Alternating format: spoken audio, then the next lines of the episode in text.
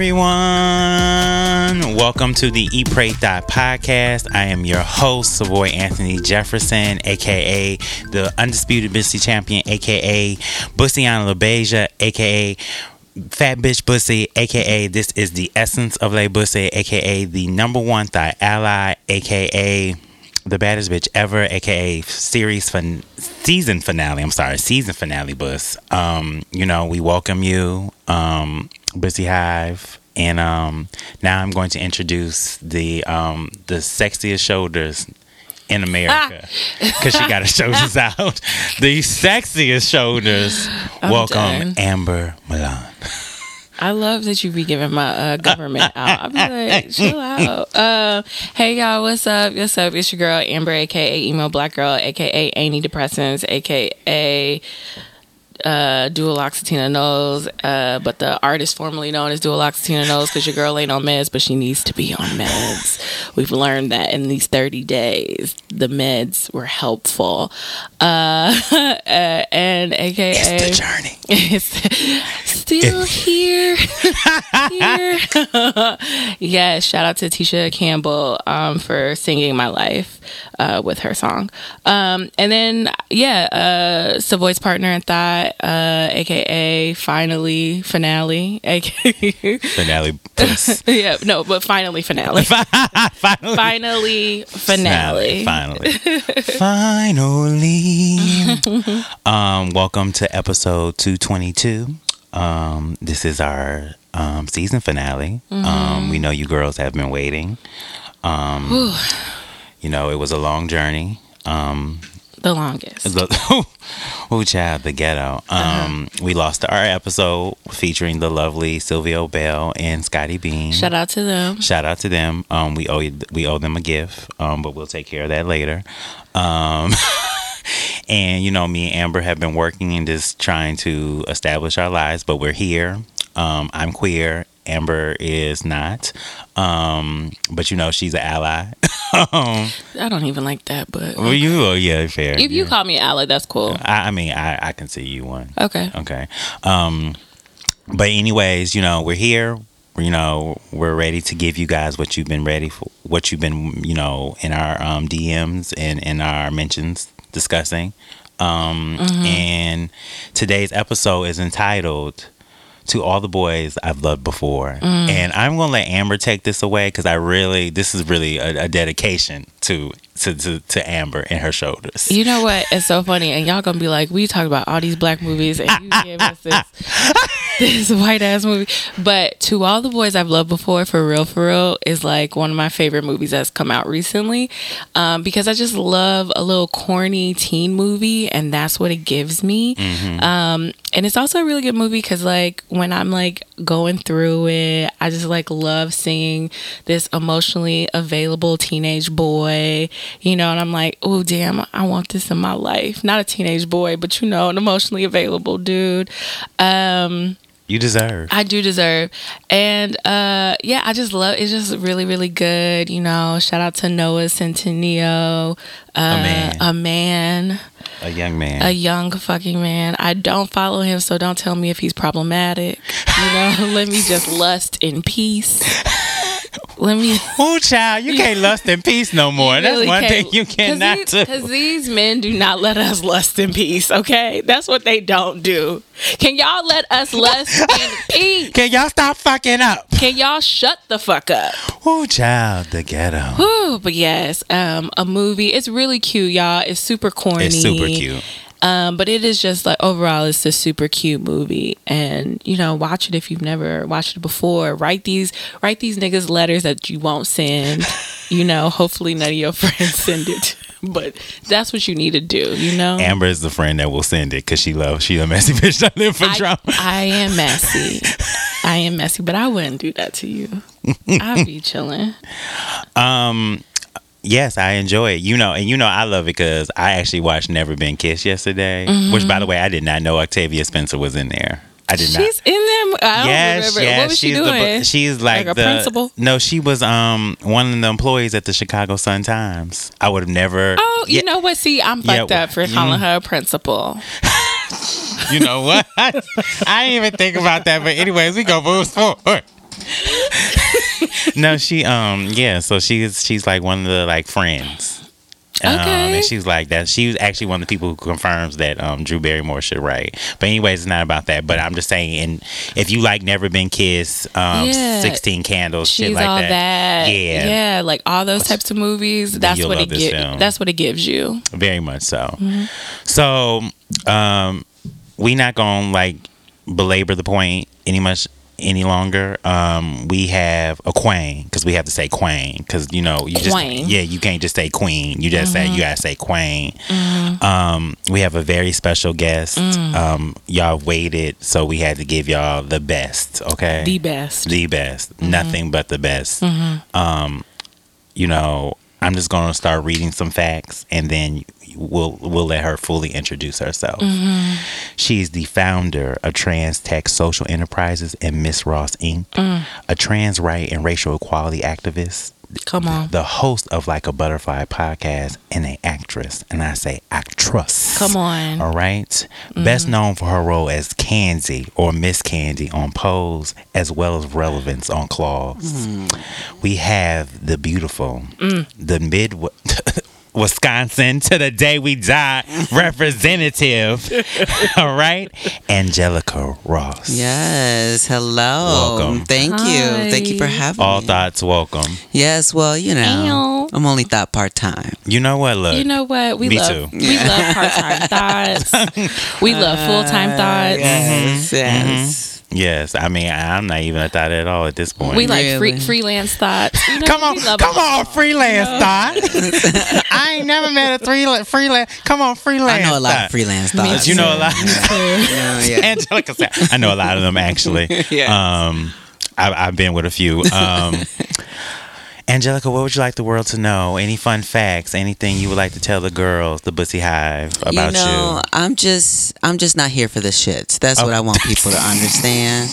Um, I don't want you to get it twisted that just because, you know, I didn't came up a little big, got access to some rooms, I don't give a damn. Okay. I didn't you know, I I'm someone who has brought the spotlight to myself Mm. because I have taken a very long, slow road to get here. Okay. And so I, I know my way here and I know my way back All right. by myself. So I'm not here for the shits. Don't start none, won't be none. Okay. Yes. All right. I'm here for to uplift. If we ain't about uplifting everybody, then I'm just not here for it. Okay. Yeah. Amen. Look, Mm-hmm. amen. A word. A true sage as well. Yes.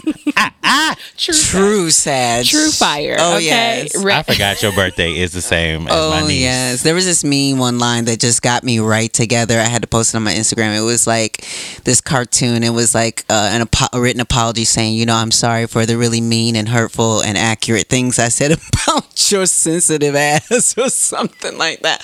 But it's just, you know, because I, I don't, I don't have many friends, and my circle is very small because um, it takes a lot of. Um, just clarity and truth telling um, to yourself and to the people around you to be where I'm at and to be where you know people are, and so to be around people who can't really handle that is just I don't have I don't have the time Okay. for them taking it personal and all this because I just am not here to personally attack anybody. I'm I'm here for us to to rise the tide, you know. Okay, come on, Yeah. rise the tide. Mm-hmm. we rising above. Okay.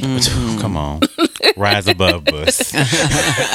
rise above us. So as always, we start with Bussy Pep Talks, which is one reason why Amber, myself, and the guest are proud of ourselves this week, or just love ourselves for the week. Um, we should love ourselves every day and be proud of ourselves every day, but sometimes, you know, it's a difficult road. Um, I will start.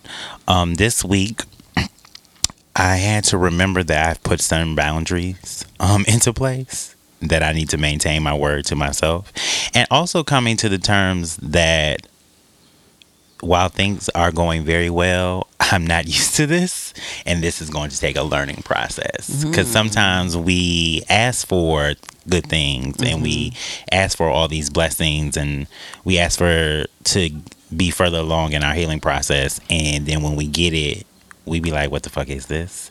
And that was definitely um, me this week um, and today, um, earlier today, where I had a little moment like, I really like this has been causing me a lot of anxiety because I'm not used to this. I'm not used to things being healthy um, at all, and me being at a certain level of peace. So I am learning and I am accepting, and I'm just thankful for that. Amber, what is your bussy pep talk for the week? I need a pep talk because this week has been really rough. Um, and I'm actually kind of struggling to, if I'm being perfectly honest, which I, I try to be, but like I'm having a hard time like being like proud of myself for anything. I think I'm proud of myself for getting up today and being here. And we are thankful for that's you. That's what I. That's what I am. I'm Sometimes that's for. you know that's it. That's all you you know because whew, you know, just waking up and walking out the door, especially as a black trans woman, child, it's just it's just enough sometimes. Mm-hmm. Amen. You know, um, I will have to say, um, I'm just proud of myself this week for. I'm consistently reaching this place with myself of independence that um, I just used to be such a hopeless romantic, mm. and I was just always concerned about finding someone and all this kind of stuff. And I'm just really proud of myself for being at this very you know, just satisfied place with myself. I love spending time alone.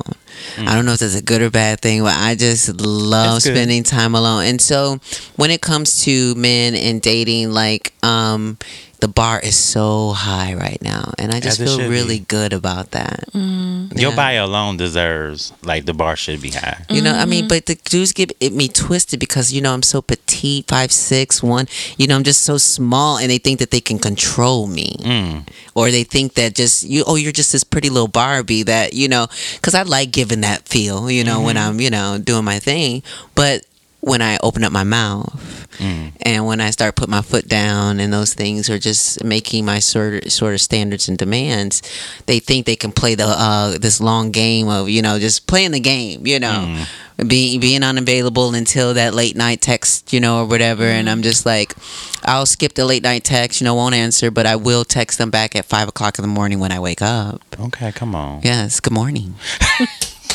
Good Hello. morning. Good morning. How are you? How are you? how, how you doing? How was your evening? Yes, nam myoho renge kyo. Ah, ah, ah, nah, nah. yes. Oh, come on. Come on, Chance. Yes, okay. yes, yeah. I have to let them know. Mm, okay. Mm-hmm. All right. So, look, we just going to jump into it. Yeah. Um, as you get anyone who may be new to the podcast, because we know Angelica is um with with with, with Angelica, certain people are gonna be new. So we yes. start the we start the show. We do bussy pep talks, and then we go into eat. Yeah, mm-hmm. we literally go in order eat, pray, that. Okay. Yes. Okay. So we we about to jump into eat. Um, if you were any cocktail, emphasis on cock, um, tail, mm-hmm. um, which one would you be and why? Well, I would like to say this. I, I don't think I could be any one cocktail because I'm on. such a mixed drink. Yes, come on. But come on. what I will say is that I'm usually straight with no chaser. Yeah. You understand? Like that's just the way I like it. Okay. You know, I like it strong. Mm. Mm-hmm. Mm. And powerful. And powerful, yes. yes yeah. Mm. Make you want to lick the rim after you know. Good rim job. Mm-hmm. I love this. Ooh, shout out to the rim, the rim, the rim liquors. yeah. Shout out. Shout out. The y'all. salt, you know the salt ah, on the rim. Ah, gotta ah, get yeah, all salt. that. Yeah, yes. yeah, gotta get all the all the all the salt or the the sugar, whichever you prefer. Yes, Just make sure you get it all. Lick it all off. Um, since you um you were born in Kenosha, but you were raised in Racine. Mm-hmm. What is your favorite restaurant in Racine? Shout out to being from Wisconsin. Yes, well, um, Racine you know, we didn't really have a lot of great restaurants. That's, you know, so it was just a very small town. So we got what the small town gets. You know, your country Mm-hmm. kitchens, your, you know, um, Ponero- Ponderosa. What was it? Yeah, Ponderosa. yeah, yeah, I think, Ponderosa. back- She's back a cute girl. Yes, Mhm. yeah. She's a cute girl. Um, but I have to say, like, there was an interesting restaurant in Milwaukee that um, it was called. I, Shout out to the ill man. Yes, you know, because Milwaukee was just like, especially when I got my driver's license at 16, it was the cute. Let me hop over here real quick. Okay. Kind of okay, do so my dirt and get back before Come you know, on. nobody knows what's up. So, um, but there was a restaurant there. I think- young that. Yes. Oh my goodness, I did start young. Um, but there was a restaurant called Ed Debevic's. Yeah. You remember Yeah, that? Yeah, yeah. and it was a I've re- actually never been. I I've been a few times, and it was just a very interesting concept where the waiters were intentionally rude to you. Yeah. You know, so that was their job was to be rude. You know, so I thought that was a pretty cool concept. You know, Okay. I didn't know they had it in Milwaukee. They have it in Chicago too. I did not know that. Mm-hmm. I heard of it Yeah. for sure, but I never went there, and I didn't know that they were intentionally rude. To yes, yes. you. Ooh, child, the ghetto. I know you got to be prepared for it. hmm But it's kind of one of those things where you know it's even the same thing sort of that you expect at a drag show too. It's like when folks go to the drag shows, they expect a drag queen to be on the mic and be sassy and be reading everybody in the building. It's kind of the same thing, but it's your server. You know. Mm. I don't know if I would like that. Yeah, it was all right. It's it's not like they read and reading you. They're just no, like, they're just kind of they're just, just rude. rude. Yeah, and it's and you can tell it's kind of like a shtick, so Yes. it doesn't feel like they're it's actually, acting basically. Yeah, like it's not like you going to Popeyes and they for real mean, or if you're at like a Jamaican I'm restaurant, about to say like a they will cuss you Yeah. out. Yeah. You know what I'm Spe- saying? Speaking of, I'd say Ed Debevic's was kind of even seen as that first layer of acting jobs. Mm. Uh, mostly actors would get that job. Um, and just in general, when I give advice to a lot of folks, um, which I'm going to stop giving advice, um, at least for free. But, um, you know, because folks, mm-mm. but what I do tell folks is if you want to get in this acting game and you're just starting out, find a good restaurant to start waiting tables at. That's the first acting job.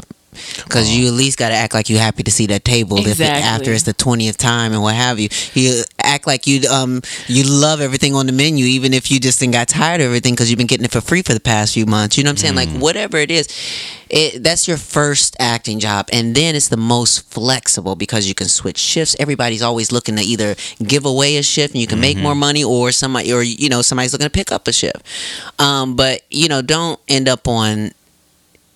I'm not, I, I'm not here to read right now. Let me just okay. You can read. Wait, We- don't we- end we- up where? We Don't- I just can't. But let me just. Ah, ah, ah, I, am just saying, like the younger generation right now is so like if, if there's a, there's this hint of desperation mm-hmm. when it comes to their dreams, and I just get so many messages every day, every day, and sometimes like I'm trying to decide when to do I respond because I care. I do care, but at the same time, it involves so much more when I see people coming to me and ask me questions where I can recognize because of how they're asking the question that they haven't even started with the basics. I got girls uh, messaging me because they're telling me that they want to be famous, you know, and they want to be stars, and they this is all they've thought about, and blah blah blah. And it's just like, well, first of all, um do you even watch what I do? I mean, like, I mean, you know what I mean? It's kind of one of those things where I, I find out some girls, they never even followed me. And then they found me on some way that I was trans too, or that I'm whatever this or whatever it is. They start following you. And then it's, um,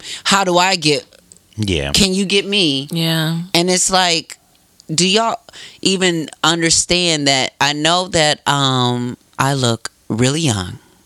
I do understand that that trips Come on, people you, out. better, you better give them face. You know, Okay. It's that but skin, okay. Yeah, yeah. but that I have been skin. doing, I've been acting like for an extremely long time. And I'm talking about not everything that's been glamorous acting. Mm-hmm. I've been in Walmart as a uh, spokesmodel for Crest toothpaste. Come on, on. Crest. As Do you you, hear me? I have struggled. I have carried trays of shots with a tight ass t shirt on in a bar to mm. promote Seagram's whatever gin or whatever it was. I have done student films and com- diet soup commercials, mm. jewelry. Mm. Um, I mean, bar mitzvahs, damn near. You know what I'm saying? Like birthday parties uh chorale singing next door to door during Christmas time. The um eh, what I'm saying is, is if you really about that life, if you really stop, stop, stop trying to look and be famous and trying to because if that's what you're looking for, you'll be in the midst of a blessing and won't even recognize it. Come on. I have friends who have gotten opportunities, have been on TV, have been on certain things, and have missed the blessing mm. because they're they don't think they they they feel like they've arrived already and that they should um, be getting more work. Because it's like, no, do you love the craft? Mm. Do you mm. love to work? Then do that. Work regardless of if they calling your phone or not. Like create the work. Mm-hmm. That's what I do. Come on. Yeah, that's what I think that's a pet peeve of mine is people who are just like, "Oh, I want to be a star. I want to do this," and do absolutely no work and don't even realize. 'cause None. I, I think because like when when you work in media, people think that this is really easy. They think it's an mm. easy job. They think mm-hmm. like, "Oh, it's fun. It's fabulous," but it's so grueling, and you mm-hmm. have to be willing to do that grueling work. And show up on time. Mm. Oh well, read me. oh no. read, read me, Angelica. She's like, bitch, show up. yeah, no. I'm just just yeah, there is just a lot of, you know, so just mm. on a way tangent on the restaurant thing, but it's just that I worked for Applebee's for like six years. That's just something people don't understand. That's not in my bio. Mm-hmm. But I've worked for them for six years. And I transferred from town to town, and I, I realized that that was a way for me to uh, fund my own dreams. You got to find a way to fund your own dreams. You know, make your your if your dream, make it your side hustle until it's your main hustle. Like I, you know, it's that's I see that all the time. John Henry, I'm not meaning to steal from you, but I, I look up to you. But you know, like, but we all in the same saying those same things. Is just like, um, you can't put the pressure of needing to pay your bills and all of mm-hmm. that on your creativity. Because if you do then you're going to be at you're going to have an unhealthy relationship with mm. the creative process oh, Come on. i mean what you want you know Come, come Who knew we were gonna get a word this quickly? Look, You look, know. look, You know? look, look. just in the eat section Just in the eat, you know? only on the second question. right? Right?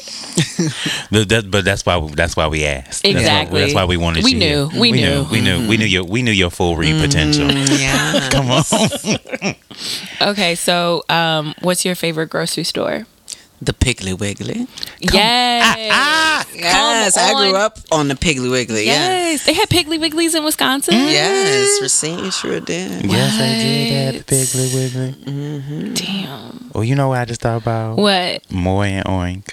Moving on. Ah, yes. Woo, child. Moo and Oink and Piggly Wiggly. Yeah. Mm-hmm. Mm, mm, mm. We used to walk up because Piggly Wiggly was so close to um, where I grew up in Racine. Um, just wasn't a lot around. I grew up in a very uh, dangerous neighborhood, and um, I just remember going. There was Woolworths next to uh, the Piggly Wiggly, and you know it was just. I just remember going to, especially Woolworth as a little kid, and just having the white people follow us around the store, you know, and tell us that you know we weren't nothing but we we weren't nothing but black kids that were going to steal all this kind of stuff or whatever, you know. And I, I actually remember um, coming out of there one day with my cousin, um, and he actually had stolen some cheese and crackers. And you know, he was really like, "Well, they think we're gonna steal anyway." So it's Oh, like, my- you know, I, and I fuck with your cousin though. You know? so we sat under the buggy, you know, because we were small enough to sit underneath the buggies, and we sat there and ate that cheese and crackers. I, you know, and I got my ass whooped when I got home because I don't know how word traveled back that um he stole the cheese and crackers and I helped eat it. I have no idea how my mama fun found Mamas that out. always know. like, how did she find that out? But I sure got my ass beat for that. I Well- never, I knew not to be even close.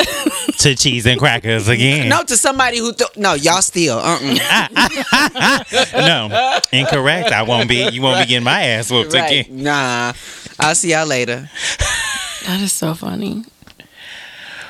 Most under most underrated food in Chicago. Since you spend so much time there.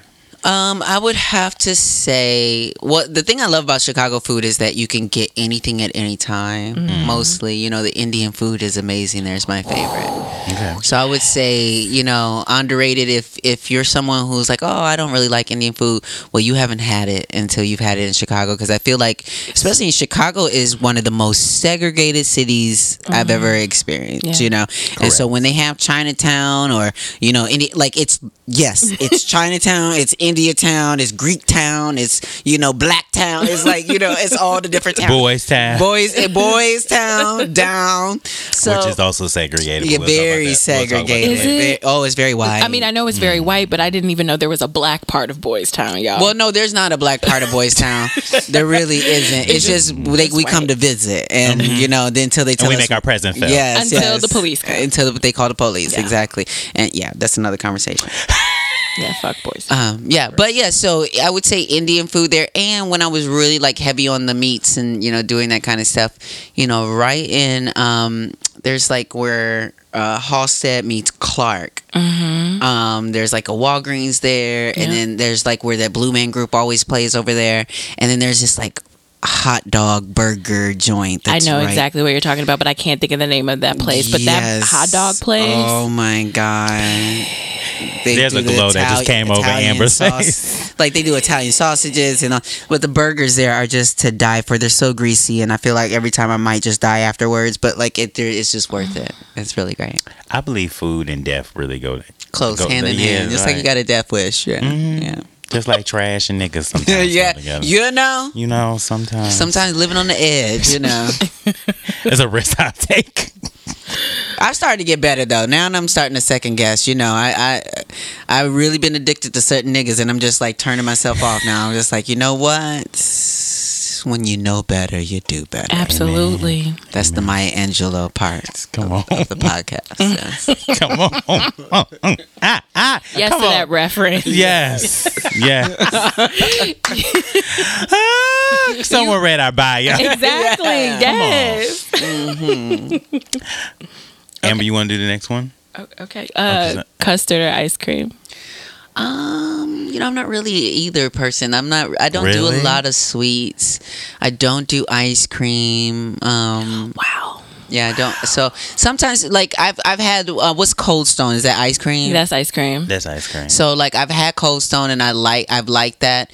Um, every once in a while when I'm just really feeling that kind of way, I'll get a tub of ice cream and just to and just devour it to myself. But like that's once a year maybe. I really I eat ice cream maybe once every blue moon. wow, that's so un-Wisconsin like of you. I know, right? I don't. I'm lactose younger? intolerant. Even when you were younger, though. When I was younger, I did ice cream more. We did the Dairy Queen all the time. Okay. So the Dairy Queen, I would do those little, um, and have the chocolate uh, hard shell, but the ice cream Mm. inside, or I would do the cookies on the, you know, with the ice cream. You know, I we love. we see each other. Mhm, We see each other. yeah. hmm I'm a custard girl. I Oh, is love that- Custard. Yeah, I'm a little custard girl. Mhm. I thought you was gonna be a custard girl too. So No, I don't do Yeah, too many white no sauces. Not that custard. I fucking hate that type of custard. The one that comes in the um and donuts and shit. Like Ooh, that's yeah. oh nasty. yeah, that's Yeah. uh, That's disgusting. Yeah, that- I'm talking about like the frozen. frozen, yeah, the ice cream. I so, mean, like I said, I could do it. I just don't do it a lot. I think, you know, to be to be real, I think. I think you know it used to be a situation for me where I, I had braces and just had a lot of dental issues, you know, and um, I think my teeth were really sensitive when I would eat ice cream, and then um, you know, but I got I've since have gotten over that. I don't know what the change has been or whatever. Um, so I do eat ice cream, but I think since I've been conditioned to not, so I just don't eat it a lot. okay. Yeah. So last e question: hmm What is one food you want to be served at your wedding? One food that I would like to be served at my wedding, I would have to say is French fries. You know, Interesting. I- we see each other. I You know, know, I'm you a know- French fry. I'm a French Dang. fry girl because you know it's one of those things where I feel like you really get to control the proportions. Mm. You know, so it's like, and I, I have sometimes I have fries, just fries to eat, potatoes. Like I, I'll eat it. That's all I'll eat. Um, you know, I don't know. I just I love French fries. Okay, so where are your favorite fries? McDonald's. Mm. McDonald's see- has the best fries. Yes, yes. And you know, whenever I'm, um, you know, backsliding, you know, the waffle fries at Chick Fil A. Mm. Yeah, when I'm backsliding. Emphasis on backslide. But we all we've all We've all, Look, look, we gotta live in our truth. we've all done. We all we gotta live in our truth, and I that Angelica, that's why I fuck with you, because the average person would have. eh, You read, and the average person would have been like, "I can't even say that," but you you were honest and I'm said, honest. "I backslided That's and had some goddamn waffle fries," and I I'm appreciate you. This is why I stand. I'm telling you. That's why I'm like, if anybody ever, this is the thing. I'm I'm always ready. Actually, Okay. I'm always ready for someone to comfort me. Mm-hmm. Because the truth is, if they do, and there's any ground that they got to stand on, I want to hear it. Anybody that's uh, focused on self improvement, you know, and anyone has a, good, clear eye to give you some sort of constructive criticism and feedback, I want to hear it. But mm. no, I don't want to hear from the peanut gallery. No, I don't want to hear from people that is just looking to fill up. But if somebody really got something to say, I'm, I'm all ears, please, because I'm trying to do better. It- look, amen. You know. amen. All right, so we gonna just jump into pray. Yeah, speaking of doing better, you know, Yeah. we're about to help y'all out. Yeah, we Yes. yes. we about to get y'all together, and then, ho ring and yo, then and then we gonna make you bust a nut in thigh. yeah. Hopefully, Yes.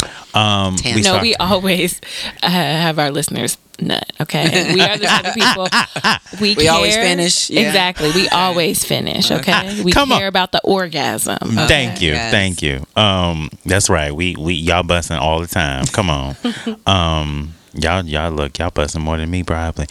Um, but that's a whole nother story. But anyways, um, I bust a few last yesterday. Um, but we in pray. Um, we start praying with the same question. Yeah. What is your passion? I have to say that my passion is communication.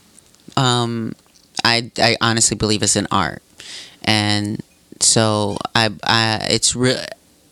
It goes along with my spiritual practice as well. Is is that um, a lot of t- a lot of stuff is miscommunication and misunderstanding, and you know, uh, with so many different languages and ethnicities and races and cultures, how can you not understand that people receive things differently? They hear things differently. Um, words have different meaning for different folks. So I'm really passionate about finding um, better ways to communicate with more people. Mm. Dope. Um, so you've been saying Yamiho Renge Kyo. I'm, I'm sorry if I'm butchering that. Mm-hmm. And um, so you are a Buddhist. Yes. How has Buddhism changed you, and how did you make that change in religion since you grew up in an evangelical Christian household? Yeah. Um. So it's Nam N A M Okay. Myoho. Myoho. Yeah, like M Y O H O Myoho. Uh-huh. Renge. Renge. Uh huh. And Kyo. Kyo. So um K Y O. And so basically, uh, And I'm a hoe. Yes, No, joking, yes, yes. No, what I love about the the practice is that it really what I learned it freed me in so many ways, and it's one of those things that it's more science based sometimes I think than you know based in any kind of dogma, anything like that.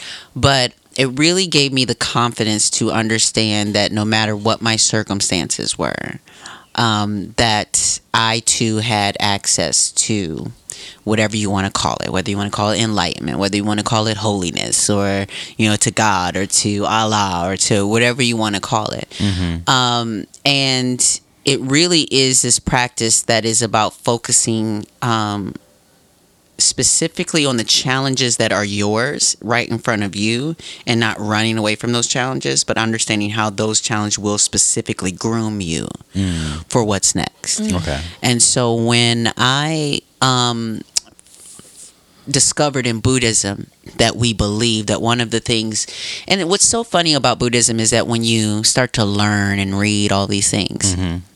You never come across things where someone's got to convince you or or trying to make you believe something.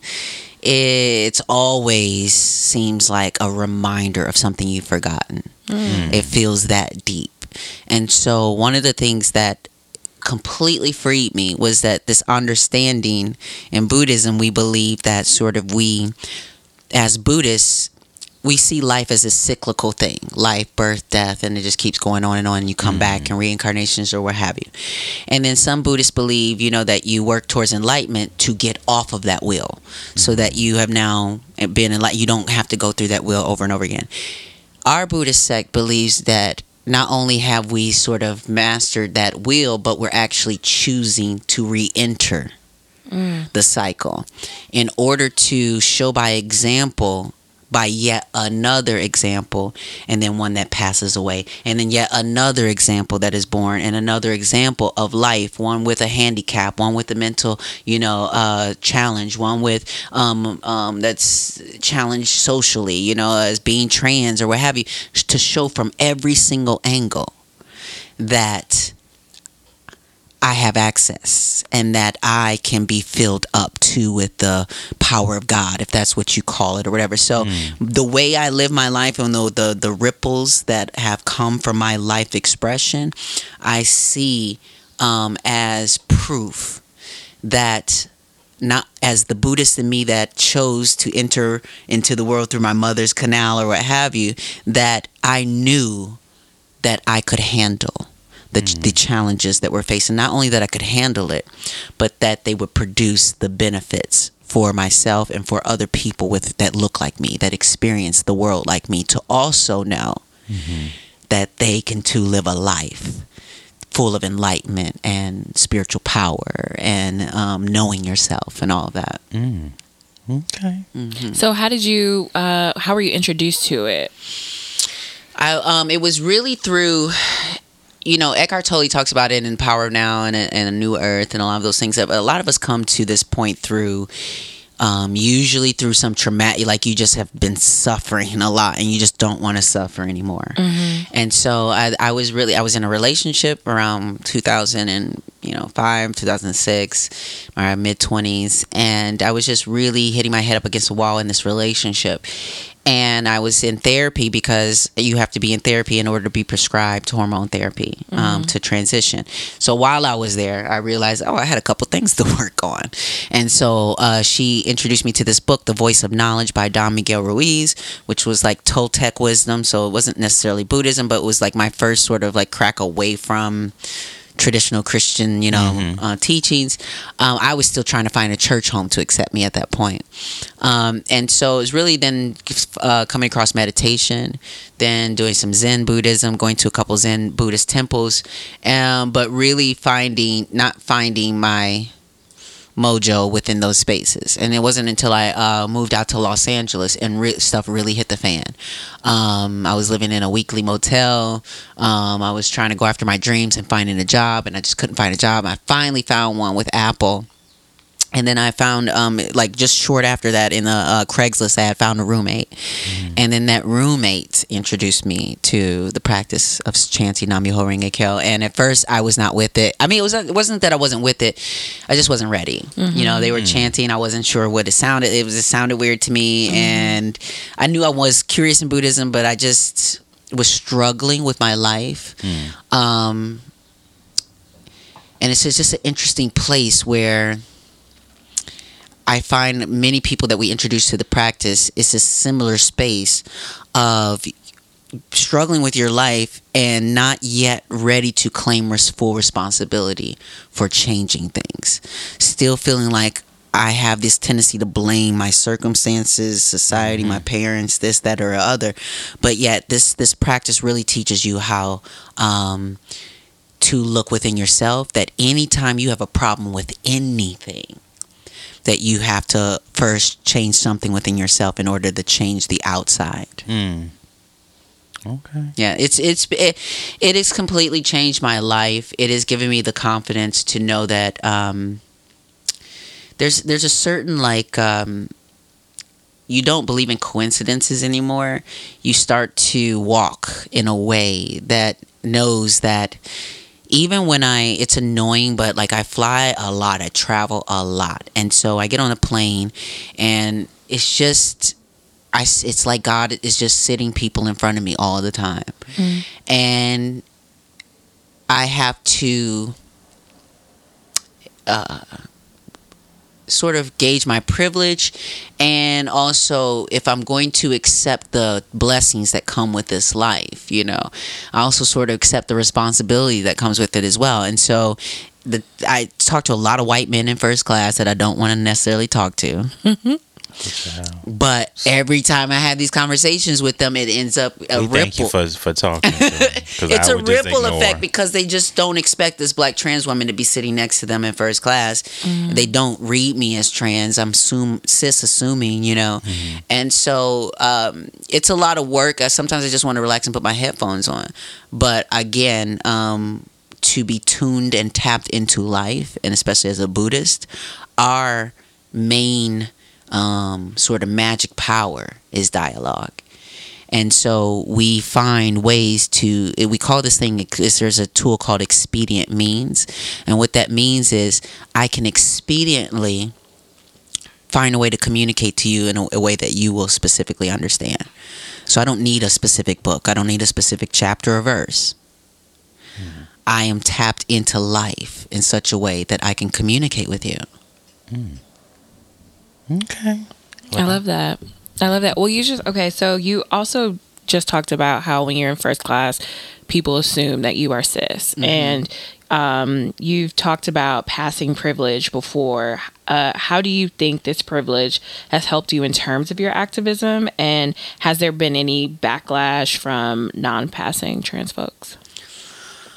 Um, all of the things. Uh, so yes, um, it's Do you mind explaining passing privileges so Yes. for, for our listeners who may not be familiar? Yeah, so it's kind of like back in the day, you know, when things were really, really dangerous. Oh, excuse me.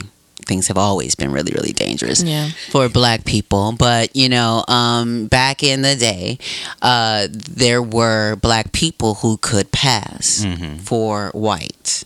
Yeah. And so they did in order to not have to deal with some of the challenges that come with being recognized as black.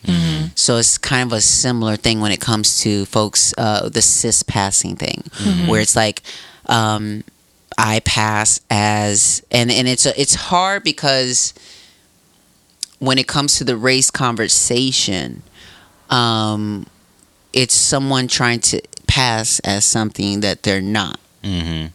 So when it comes to being trans, it's a it's a little bit different in the sense because you know we and it's a that's why that term passing feels a little bit wrong for us is because we're not trying to pass as something that we're not. Right. Exactly. You know, we're just trying to navigate a space that is dangerous for people who um, have the particular experience that we have as trans people.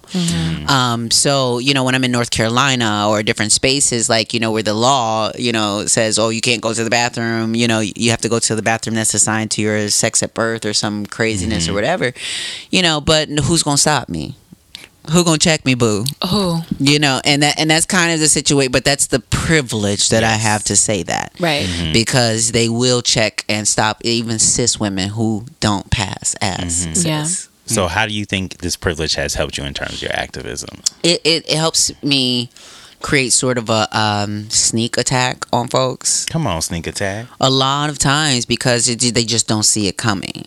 And what that helps with is that deep down inside, people don't want to be wrong. Like nobody, that's the thing. Everybody want to seem like they're woke or seem like they're with it or seem like they're up to date. No one wants to be caught off guard like that. And so, uh, and I, I, I am very um, easy with folks on that. I don't typically like, I'm not very hardcore with folks when it comes to that.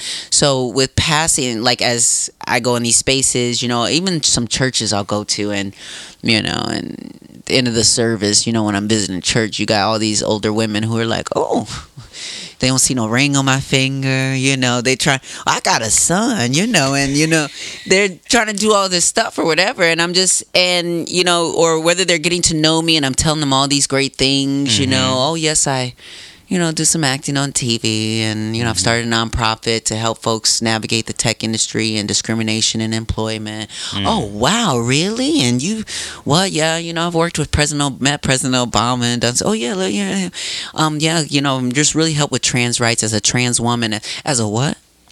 Mm. Yeah, mm. be blessed, sister.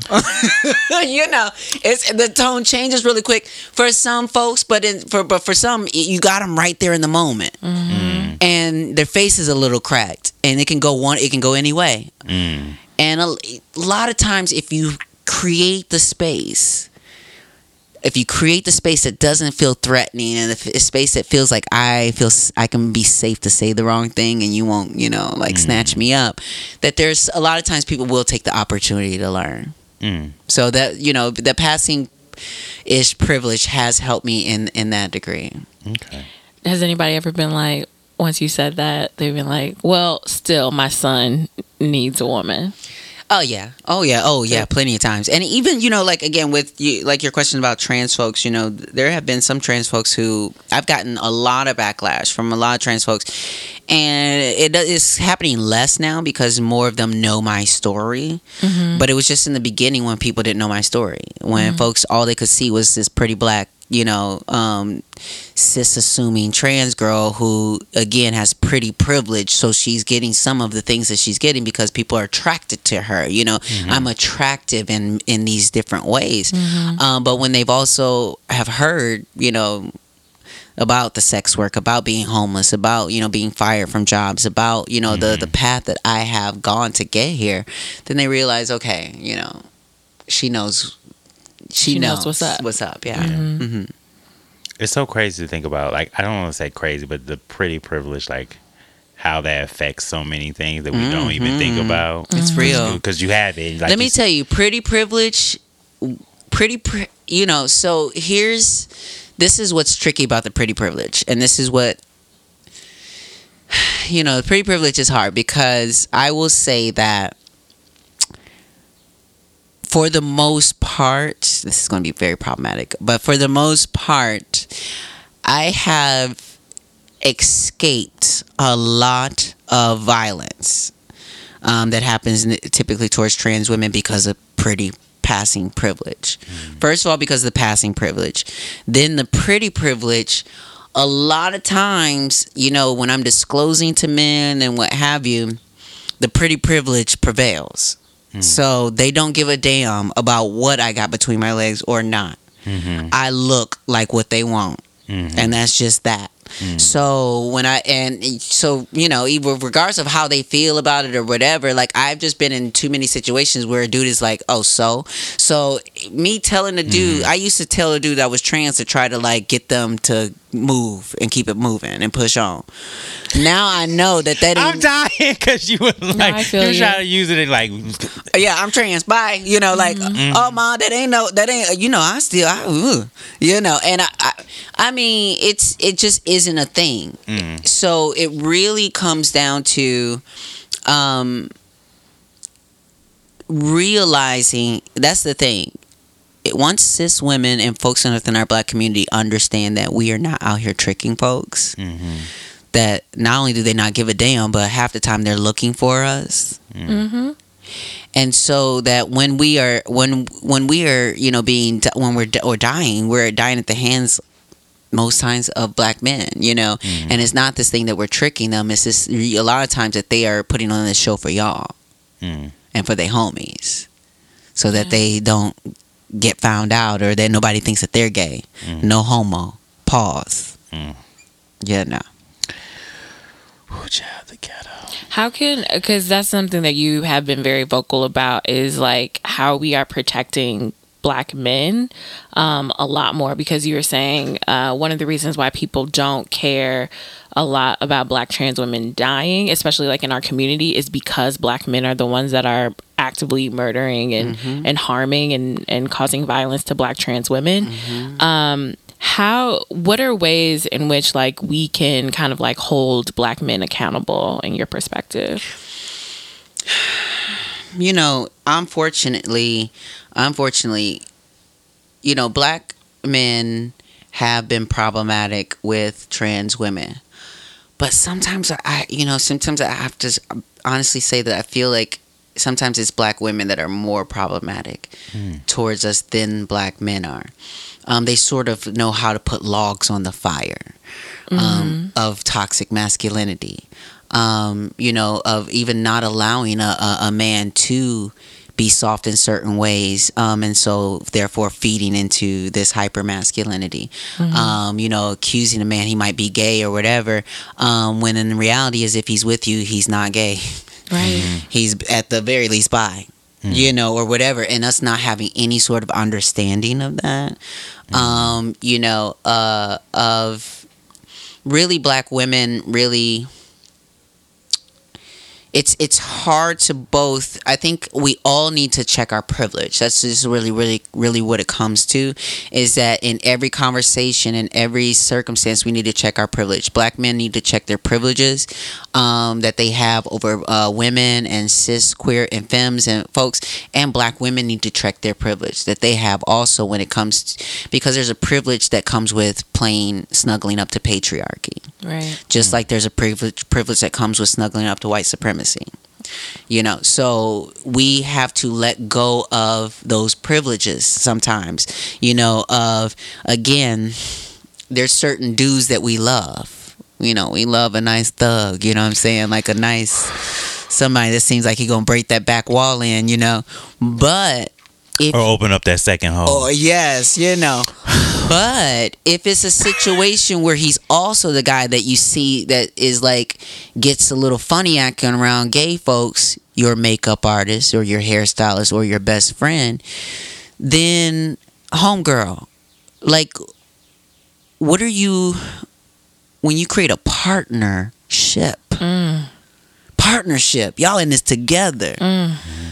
So you got to realize then that just when, as we talk about folks being passive in a movement, you know, when you're standing on the sidelines, how that's a, still some sort of vote or participation, even when you're quiet. Mm. It's the same thing when cis women snuggle up to toxic masculinity and don't re- realize how powerful their punani is to change the whole game. Like these dudes, I promise you, they will do. It's like putting a dog with a Scooby snack. They will do all kind of tricks for it. They really will if we collectively came together and raised the value of the of the you know. The puss. But some of us are snuggling up to the you know and and allowing these men to be trash. And because again, how hard it is to find a black man, and you know, so let me just take what I can get, sort of situation. And so if he's a little homophobic, well, that's better than being in jail. Well, that's better than him being this, or that's better than. And I get it, girl, I do. But let's believe in a higher frequency for blackness. Let's believe. Absolutely. Let's let's have a different um, sort of utopian perspective of black life. And and when we say Black Lives Matter, that we don't have to put in a asterisk. That we when I say black, I mean black.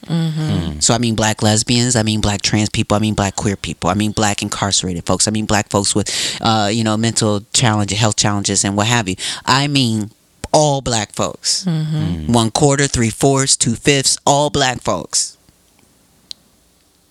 And that's what we would like to call a read. yes. I hope y'all was listening and taking notes. Come on, come I on. Hope so. You better because take- let me tell you, all these folks who want to praise and say that folks are, you, you listen. You cannot be a hero in the black community if you are not a hero to black LGBTQ people. Thank you. Talk about it. because homophobia is not a heroic trait. Mm. So don't. I'm sorry. He, they, somebody. Yeah, they did good. They had a good day, good year, good month. But to be a hero, to be a savior, to be the next one. The, y'all always want, always want to make someone into the next savior, Jesus Christ. But Jesus was, was the whole. He was with the hoes and and everybody else. Yep. Jesus loved the hoe. Loved the hoes. Shout out to Mary Magdalene. You know, You know. What? Shout Uh, out to the, her. the original thought, okay? the OG original thought. Bussiana LaBeija, okay? He said, "Listen, I'm gonna die for your secret." Yes, come on. No. Y'all didn't get that, but okay. Ah, ah, ah, yeah, I was we- We, um, we understood. Keep your secret, Mary.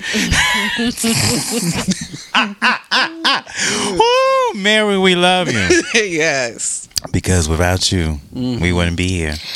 yeah, but I hope y'all really took that in though, for real, for real, because we do be praising dudes who recycled once. Yes. Yes. And be Amber like, said that in a tweet. I died. When he recycled once, he was for the culture. He was for right. the culture. Right. Exactly. oh, child, the ghetto. you um, know, I'm trying. I'm trying to use my influence as well, like, cause I be slipping into people's comments and pages, like folks like David Banner. You know, he's I I, I I love David Banner. He's a rapper. You know, I listen to his music, but I'm I'm watching him and I'm watching him closely. And if you're listening, somebody send him a snippet, the soundbite. I'm watching your ass. Come on. Because the thing is, is I just I get a little irritated with folks who take a stance of educating our people and you half-ass doing it. Mm. I know. Look, because I bought your special limited edition CD thing, and I bought, and it came with those Hotep ass books that came in the box as well. Come on, let and I know. read those books, and I, you know, listen. I'm drinking water. Some of that stuff is all f- fine and dandy, but gay folks are not the dismantling of the black family. Okay, so we need to throw that on out the window. Um, if anybody is to blame, black men blame yourselves. Okay, so you know, let's let's the black woman is not to blame. Nobody else is to blame for your absence but you. So next thing is when we're then talking about, you know, he's he's like, you know, Shade came w- for but real. listen, when they're educating and doing all this stuff, like use your platform fully Yep. When you talk about black folks, bring up black LGBT folks and women, and let let's bring this whole conversation together. You're not doing that? I'm sorry. Then you're not doing the work. You're not woke. You have you half woke, uh, whatever you want to call it. But no, we're not giving out cookies, invitations to the bar mitzvah, to the barbecue. None of that. Yep. It's it's I'm done with that. Like it's done with the easy l- low low bar low hanging fruit. No, y'all gonna you you gonna um say you uh, uh somebody in the community and blah blah blah. Well, I'm gonna ask you, what are you gonna say to these young LGBTQ people who are being pushed out of their houses because of religion or because they say not under my roof or because they say no homo or pause or it's not in the ghetto or whatever else? Are you a safe space for LGBTQ black folks? If not, I'm gonna be on your neck. I'm sorry because w- the, I'm sorry. Long gone are the days where we're now, you know, you because they think this is the problem. Folks thought they were in a day where they could just be in privilege, where no black LGBTQ people are going to be in their spaces. You thought I'm so tired of black Hollywood too being so comfortable, just like white people are so comfortable in a room of all white people. And you got all these, you got black folks who are comfortable in a room where ain't no real yeses from the gut, ain't no, you know, ain't no uh uh dips. Not not death drops, but dips. You understand what I'm saying? Like a nasty read. we're not on the panels. We're not on a, uh, on none of that. You understand what I'm saying? So I'm done. All y'all fake ass allies um, putting up the rainbows and put turning your profile pictures purple. I don't want to hear none of that no more. I don't give a damn about none of that no more. Cause every day when the Trans Day of Visibility came up, I ain't see none of y'all posting nothing about Ashanti Carmon dying. I ain't see none of y'all posting nothing about just the Trans Visibility Day. Only a few of y'all, and I know who y'all allies are. And thank you for being out there, but you don't deserve a damn cookie for it or a shout out. Amen. Well, I'm Thank just you. The, the the the tea is especially good today. I'm like, yes. the water is especially good today. Um, Drag us. Ah We, we deserve to be dragged. Come on. I'm just saying. okay. Well, What was um, next? What's the question? well, you know, let's. You know, I, I don't even know where to go. Um, Um, I have a question. Do you do you ever grow tired of educating people?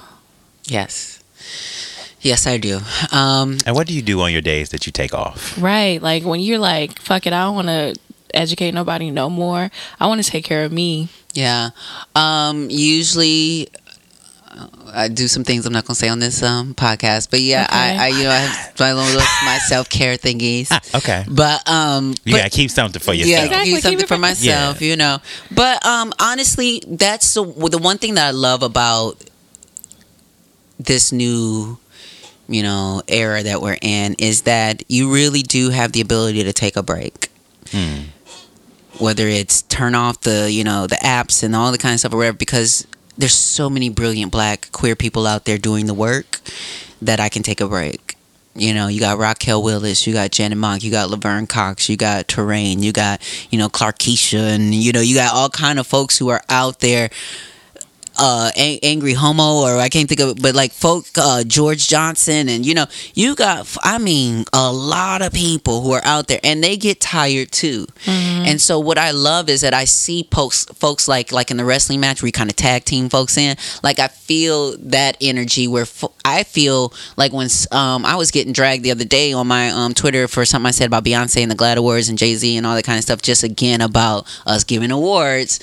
Right. You know, but um, and you know, uh, the BeyHive had came for me, but when I tell you some black LGBT queer Twitter swooped in and was like, I just know I'm not reading what I'm reading about folks dragging a black trans woman on, uh, on my timeline for, you know, just specifically very lightly pointing out some facts here, you know.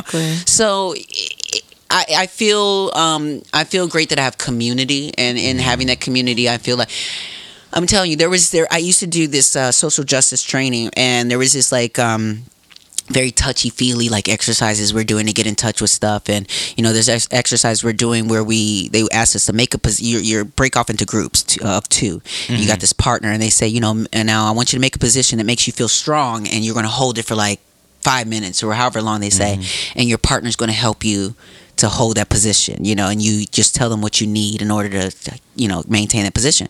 Then they ask you to get into a different position that makes you feel vulnerable, you know, what have you. And so I remember doing this training, like I kind of got into the child's position, you know, where you're kind of bent over, facing down, or what have you. And um, you know, they're like the part my partner's asking, "What do you need in this moment?" And so I'm like, you know, just put your hand on my back, you know, that I know that you're there, you know. And so they put their hand on my back, and I start bawling, Mm. like bawling, crying, and and what I realized was is that I never felt like I could take a rest. Mm. I always, I never felt like I could take a rest and there was someone standing watch. Mm. That if I rest for two seconds, that I'm going to have to pick up and run because somebody's right behind me or somebody recognize I'm trans or, you know, this, that, and the other. It's always a fight or flight. And I realized that I, I from my trauma of living in this space, that I was always in the space of feeling like I always had to be tough. I could never relax. I could never sleep. I could never let up. Hmm. And so now it feels really great to be within a space where actually, you know what, I feel like I can't let up. I feel like I can't rest. There's a lot of work to be done, but I feel like I'm not alone in this. And I feel like more people than not get it. More people within our black community, even though there's a there's that still, you know, love and hip hop or, you know, Tyler Perry contingency or whatever that just don't want to think and be entertained, you know. But even even those even folks are getting the messages and it's coming to them slowly but surely. Mm-hmm. Mm-hmm. So I feel okay taking a rest. Okay. I love that. All right.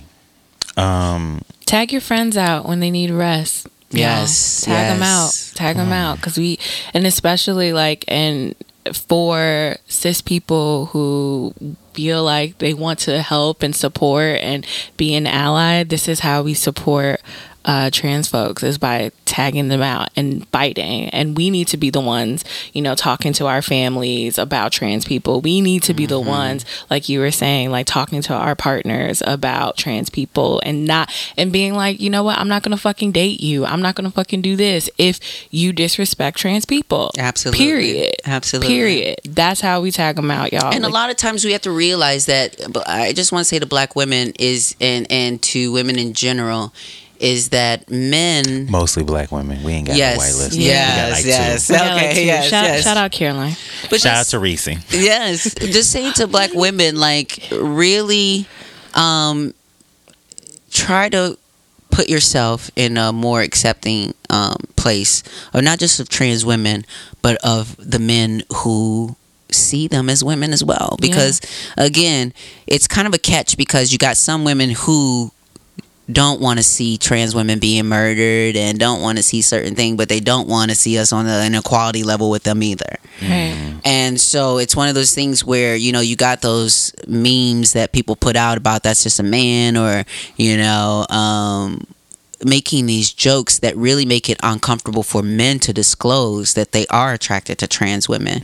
Um, and, and really whether that's their, their pre-op or post-op, you know, cause it just, there's, there's, there's, there's an essence that comes with trans experience. It's not just sexual but it's a power. It's a it's a resilience.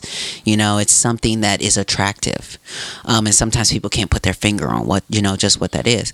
so you know when it comes to these men and when it comes to you know I, I don't know. I just really want women to start to recognize how they can um, play a part. And that it's not just the men that are being problematic but it's us women too that can be problematic in the ways that we um, put men's masculinity in a box. We're all responsible. Yep. and accountable.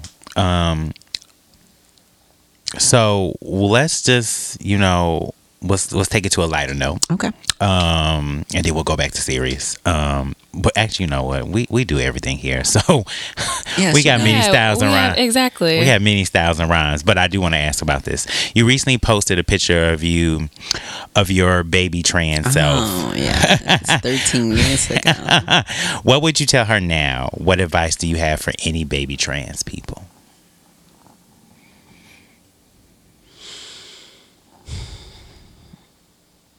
Which, by the way, those were bomb pictures. thank you very much yes you know MySpace era. the MySpace era. Yes. I was really that self, you know, motivated girl. Like I put a camera on a tripod, set the timer, took my own pictures, Mm-hmm. retouched them, you know, edited my music, did you know, did really everything. Come on, edited I'm- the music. I'm telling you, I recorded the music in my bathroom. Like I mean, in my, in my you know bedroom. I, re- I I have music online, so it's you know I did it all. What I would tell that girl now, I would say is that um,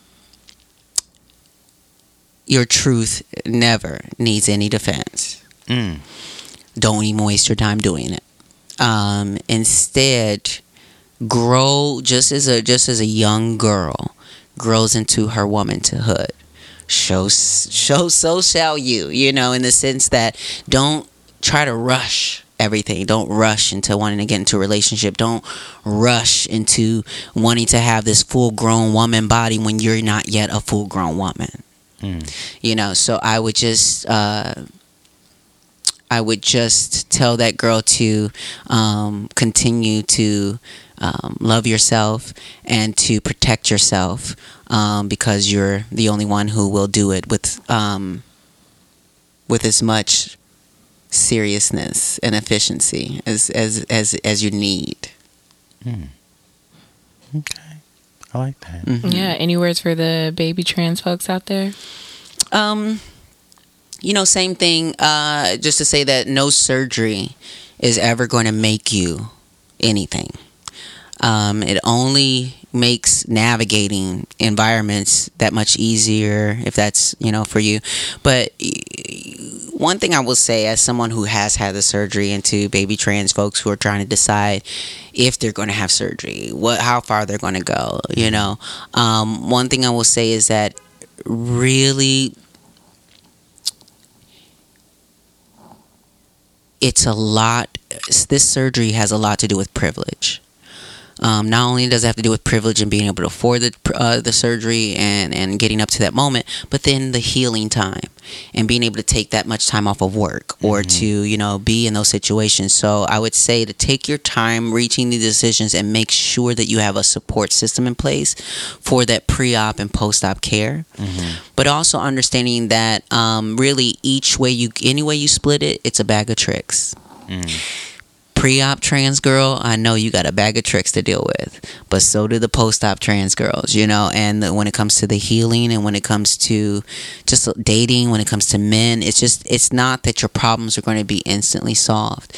Being trans and transitioning is an ongoing experience, and if you're looking to arrive someplace and for things to stop, you have to understand that things are just getting started and that being trans and the physical transition is just the surface level of things. But there's so much more going on underneath. And that the quickest way to get to that stuff that's underneath is to ground yourself in some sort of spiritual practice. I don't care what it is, but ground yourself in a spiritual practice because that will um, get you to tap into what is beyond the physical. Dope.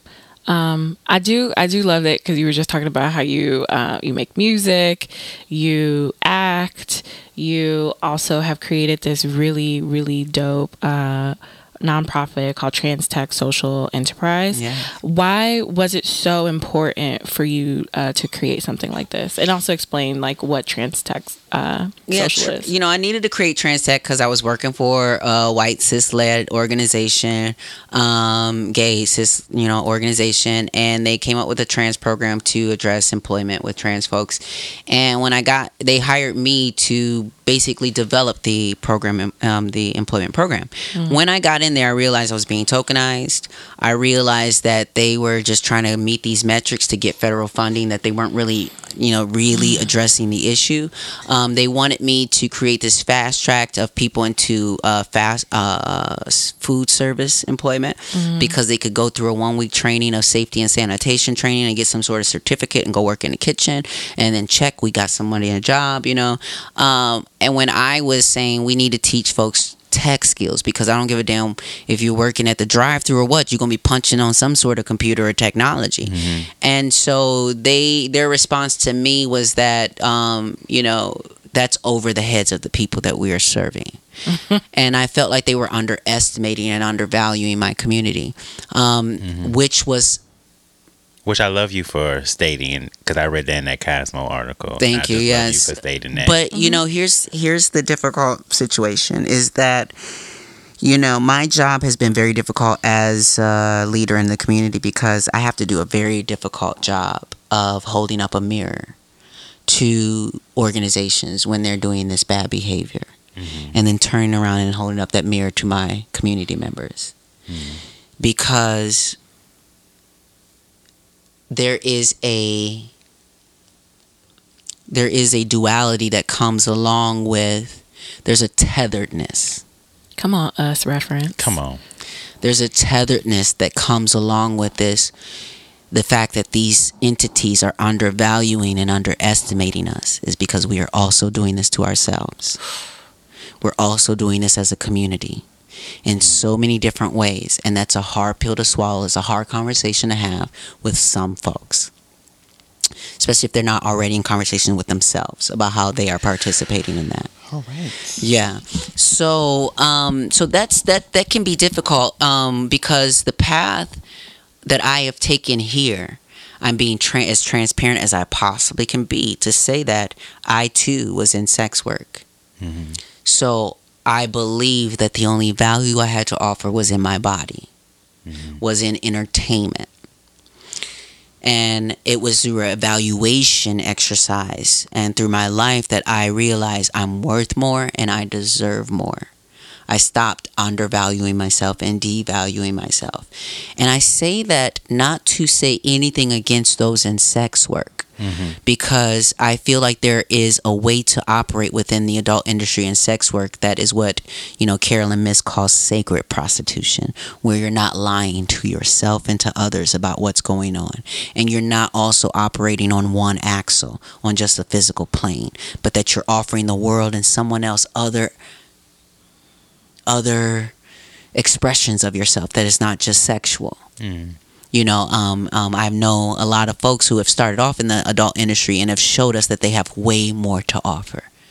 You know, folks like T.S. Madison, you know, um, who has way more to offer A queen. A queen. You know what I'm saying? And, and so she shows that. So regardless of it, whether that was in her past or whether that could whether that was her present, I know that's her past. But even if it was her still her present, the fact that um, I can be a hoe and an uh, honorary and a holy, you know, I got many. St- I got many styles and rhymes. Okay. Many. Multifaceted bus. I just feel like I, even I feel like sex work could even be therapy if we if our society was willing to be open to that because I feel like a lot of folks have sexual issues that they need to work out Yep. before you come to ask me for a date because I'm not with that. Go hire somebody, go get that, go work that out, Mm. and then come back. I love that. Mm-hmm.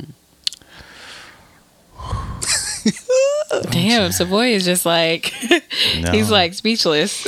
you know, today has been a day, and I think you know God This is the day. right. This is the day that the Lord has made. Come on, come on! You better give us a vocal. Come Um, no, I just think that um, I think God is an amazing, amazing, um, amazing person and um, spirit. And I, I needed to hear some of these Yes, things today, moving, even yes. even for me. Let him Um, use you. Whew, child, because today I cried. Um, but literally, I cried. Um, but anyways, um, Well, just so I well, you've basically taught us so much in just this short period of time. Um, what have your 30s taught you? Like, what have like this this era? What has this era of your life taught you? You know, I'm still learning. One of the lessons that I'm still learning is to uh, move in silence. Is to learn when, um, you know, Eckhart Tolle has a book called Silence Speaks, and that's another. Again, it, it's one of those things that points out the fact that if you're continually talking or, you know, filling up the space, it's hard for you to hear God speaking or for you to he, to get that motivation. You know, so one thing that I've also learned is to to, to be more still to uh, to not think that you know opportunities are going to be here and gone because I, you know I attract tons of opportunity. That's it's almost like changing the affirmation. I attract tons of opportunities every day, and there's a check in my mailbox. You know, just telling myself that every day, and then you know, kind of manifesting that. And I've just learned also that to kind of move quietly because sometimes as much as I've been I'm someone who will do exactly what I say I'm going to do. But in this day and age, you got a lot of people who are allowed to talk. mhm. And sometimes it's easy to get sort of mixed in with people who are allowed to talk when you're talking about things that you're going to do. you. so on. let me stop talking about it and let me pull back Mhm. and let me just do it and let y'all see. And then present when it's time to present. But a lot of times, you know, I've just learned uh, and what advantages that has in order to keep your cards close to your chest at first until you are ready to play your hand. So that's what I'm, I'm learning is to um, use the time to prepare and not always, you know, I think we're in a, a state right now where people think you always have to be ready for a response. Something happens in the news, in the media cycle, and whatever, and then it's like, "What's your response? What do you? What is your take on it?" Well, I just heard about it two minutes ago, so I'm not quite sure what I think. Mm-hmm. You want a hot take? Okay, because I'm prayed up a little bit or chanted up and whatever, I'll give you something that's going to be okay, you know. But if mm-hmm. you really want you know then let me take some time with this. Let me pull back. Let me think about this. And and and and and know that it's okay to take your time to to, to respond to some stuff you know? So and also to get and it's also taught me it's taught my 30s have definitely taught me how to gauge the capacity of both myself and those around me. And so again um my capacity changes from day to day. Some days I'm feeling like the strongest woman on the planet, and other days I'm feeling weak. Mm. But one thing that I've learned from uh, American Horror Story, uh, Jessica Lange has this line, And I got and she goes, "One thing you need to get straight: even the weakest amongst us is better than the strongest of them." You know, and just knowing that even on my weak days, mm-hmm. I'm still stronger than a lot of my enemies that try to come for me. Mm. A lot of the people who couldn't dare step foot in my shoes, mm. Mm. even at my weakest. Let me pat myself on the back because you're still doing good, girl. Like I've learned to gauge my capacity and to support myself at no matter what um, my strength feels like, as well as gauging the capacity of those around me to say, you know what, you don't have the capacity to take fully take on what I'm giving, so let me drop a seed Mm. or being in front of someone that you can see that they are a deep well and they can they're really asking for they've been waiting to run into someone like you to pour into them Mm. and then realizing when it's time to pour into someone You're blessing. Thank you You know, I just, I just wanted to say, that's why i chose the name angelica come on, i wanted to be a blessing on the because earth you truly are. Okay, a true blessing. Because you're pouring into me right now. i hope Uh, so Um, so Amber actually wrote that question, so I'm gonna let you because What that's question? the I'm a stalker. oh, okay, that question. Um, I am a stalker, uh, and, And so that's why we love you. Yeah, um, or a good researcher, not Yes. a stalker. There it is. yes, come on, come on. Give your right, yourself the proper title. So I noticed a tweet that you posted uh, back in 2014, and you said, "I'm done dating white men who are colorblind from their bright white privilege. Worse is realizing what I've internalized over the years." So I, I I love that quote, but I was wondering what was it that you internalized, and what did you learn? Yeah. Um I you know, and I realized I wasn't alone, but you know, sometimes we all come to our own uh, revelations. But what I realized was that I internalized white supremacy. I I internalized how white people saw black men, and that then became my perspective.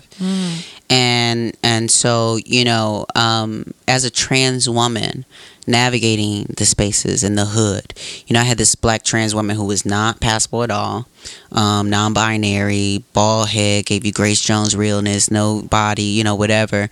Um, but she was fierce in the ballroom scene, and she told me, she said, Angelica, you know, when you anytime you go to the store, you go somewhere, and you hear, oh hell no, bitch, don't turn around, don't look, just go just run, you know, whatever, because that's the trait. That's the, you know, the the dudes just, you know, your life is in danger. Go. Mm-hmm. And so, again, with the reality of trans women being murdered and murdered by at the hands of black men, it became like a dating, like safety thing to be dating white dudes Interesting. because I felt like they weren't I never felt this energy that they wanted to jack me up. Even even if I disclosed or whatever, it just what you gonna do? White boy, what you gonna do? You know, it was kind of that energy. Um so but then I remember saying to myself, it got to be a point where um really after I broke up with my fiance at the time who had um proposed to me and asked me to keep it a secret at the time. It was this whole thing. You'll find out about it in the book. But um, come on, book. you know, but when I Keep broke up, guessing. you know, when I broke up with him and I was with him for like eight years. And so then I, when I was thrown back into the dating pool, This is like twenty years in LGBTQ. y- it really is. It really is. Actually, So- it's fifty. You That's know, 50. eight is fifty. So when I was thrown back into the dating pool, I was not used to being treated. So then it was like um, I was starting to date again, and then I was like dating these white dudes. But then all of a sudden, I had been awakened from my re- relationship because the reason why I left is because my white boyfriend wanted to stay within this white bubble of privilege, of my passing privilege and his white privilege was creating a, a nice little cocktail for us both and I didn't want to just be sitting in that privilege. And so when I realized he didn't see the same issues the same and that things were a problem and I left and then I started dating other white men I realized they didn't see the problem either. And a lot of times they had the audacity to just say to my face that they didn't believe in you know marriage equality or they didn't believe in certain things um and then think that they was gonna get some or something you know or whatever. And it was just like uh no. Um I you know a lot of dudes a lot of white dudes who want to sleep with me or you know got this black fetish especially when I was pre-op you know they thought that me being black meant that you was carrying you know what I'm saying? And they wanted you to carry with them. And I was just not about that life. And so what I did in that moment I said to myself I made an affirmation and I promise you it has been it is it is manifested and it has rippled into the world where I said I refuse to be afraid of black men. I refuse to allow the world to make me fear black men. Um, even with the statistics or the circumstances being what they are, I will not fear you. I will love you if it kills me. And that's just the standpoint that I have because I think that it's that kind of radical love that black men need. Um, and it's not that I'm trying to put my life on the line. I know how to keep myself safe. But what I'm saying is, I'm going to love you out loud in this space where on Twitter and everywhere else they want to drag me and they think that I'm just doing this and doing that. But I'm still saying, I want you to do better, black man, because I love you. You don't have to be in a personal relationship with me, but I just want you to see me as your sister and to respect me and to protect me. Just as I'm here protecting you. Mm-hmm. a blessing. we, we we just gonna keep a blessing, okay? Um, All right. So we we, we I think this should be the last question Yeah. because we have to ask this because Pose has been everything. Yes, okay, thank you. It has literally. It is. And I'm not just saying this because you're here for real, for real. Because I've said this to my friends. I I have forced my friends to uh, to watch it. me. Yes. so I was like, you need to watch this. This is literally the best show on TV, hands down. Thank you so much. Um, what can we expect from Pose this season? And then also, what can we expect from Miss Candy? you can definitely expect a lot of drama. Mm-hmm. Um, you know, Candy, uh, you can expect a come up for Candy. That's good. You know, Candy is finally, you know, she's they're letting her breathe a little bit and you know she's starting to experience some joy and and and family with the house of ferocity you know with her sisters there's a sisterhood building there with lulu um but you know uh there's still drama and there's still you know this beef with Elektra and you know there's there's still you know um, at the end of the day we all come together in the ballroom scene um to, to get our tens and to want to support and applaud one another. But you know there's there's drama with the competing houses. Um you know and with madonna coming into the scene you know we're gonna you know start tapping on these conversations of Oh. appropriation and you know and whatnot. So it's gonna be a, a very interesting season. I will say that you know, obviously this is season two,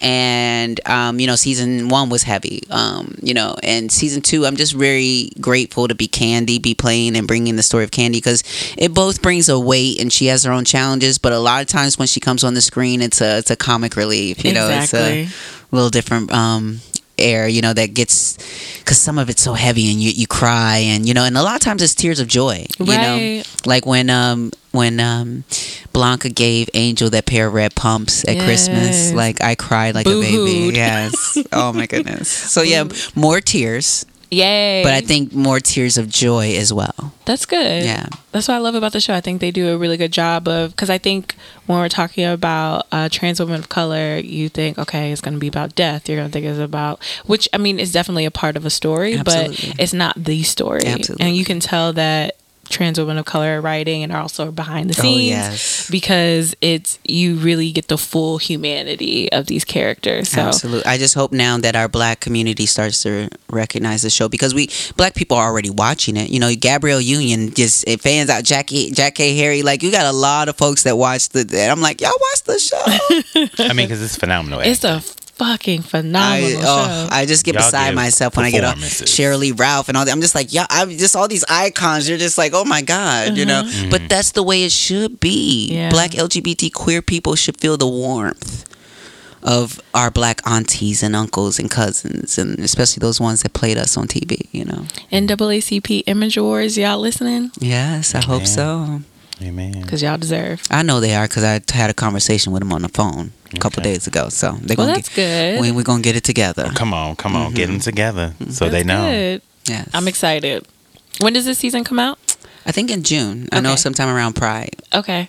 Perfect time. Mm-hmm. Amen. Perfect time. And well, I won't give that tea, but season one is gonna. I won't give it tea yet, but yeah. Okay. Okay. Come on, come on, come on. Hold the tea. Hold the tea. yeah. Um, just give us a drip. Uh, all right, so we're gonna go into that. Yes. You know, this is some of our um our, our listeners. This is their favorite portion. Um, and you know, we always deliver. Uh-huh. Um, you know, we did a lot of um we did a lot of um oral leading up to this point. Now this is where you know the Mm-hmm. Get penetration happens. Yes. Okay. hmm when do you feel your most desirable or sexiest? And was there ever a time that you weren't confident in your desirability? So, I've always been confident in my desirability Mm-hmm.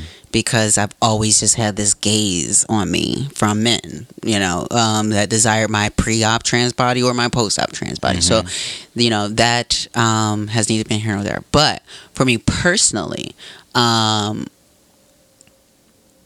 you know, I have to say that I have never felt more beautiful and more comfortable in my body than I do now.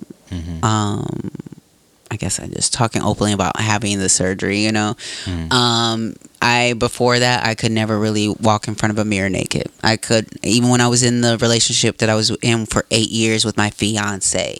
You know, he always walked around the house ha- naked and what have you, and I, I was always tucked. I was always, you know, so, um, and it was just a personal thing, you know. Um, and again, so it wasn't that I never felt desirable, Mhm. but I feel I feel more beautiful and more affirmed now in my body, um, and that's just me. Um, you know, again, that's not the same narrative for all trans folks. Some Yeah. love, you know, can be women with their penises, and that's totally fine, and that's wonderful, um, and that's great. But that just wasn't what it was for me. Yeah.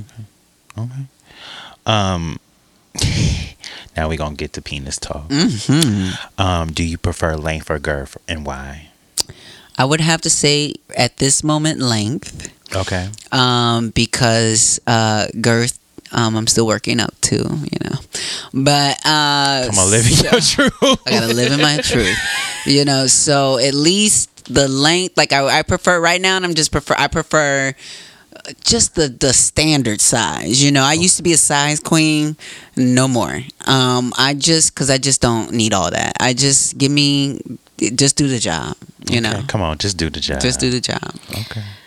Why not both? You know, I mean, that That's- can be that's- nice. that's- Why not? That can be nice. I think I, you know. Look, I think it's just because Amber's a I'm still. I'm still healing, and so my brain is Yeah, like it's like looking at food, and when your stomach's already full type situation. Yeah. Like I'm just right now, like I'm like no, I don't think right now. You like somebody after they got their stomach closed up. yeah, exactly. Yeah, Yeah, yeah. yeah, exactly. Uh-huh. Yes, like, yeah. "Ooh, I'm- like, ooh, I want that whole meal. right, right. But I eat it can. I can't. I can't. I can't. all. Not right now. I, I- but I can work myself up to it. It's Uh-huh. just you know. Come on, Yeah. let them know that you can. I it got- I- can't you be know, done. You know, I'm just again. I'm under a year after how you know. I'm- Actually, tomorrow's like my five month anniversary. So Congrats. yeah. Congrats. So as much as I'm still walking around and being fabulous, I'm not completely in my you know body yet.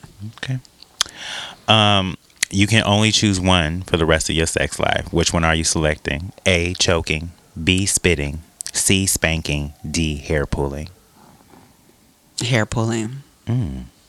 You know what? For some reason, I almost didn't put hair pulling, but I felt like you were a hair pull kind of. You know, cause look, I'm not with that choking shit. Neither. You de- you definitely not spitting on nothing here. some people like to be spitting in the mouth. I'm sorry. I, I know, I know, I know some people that I'm like, ugh, no.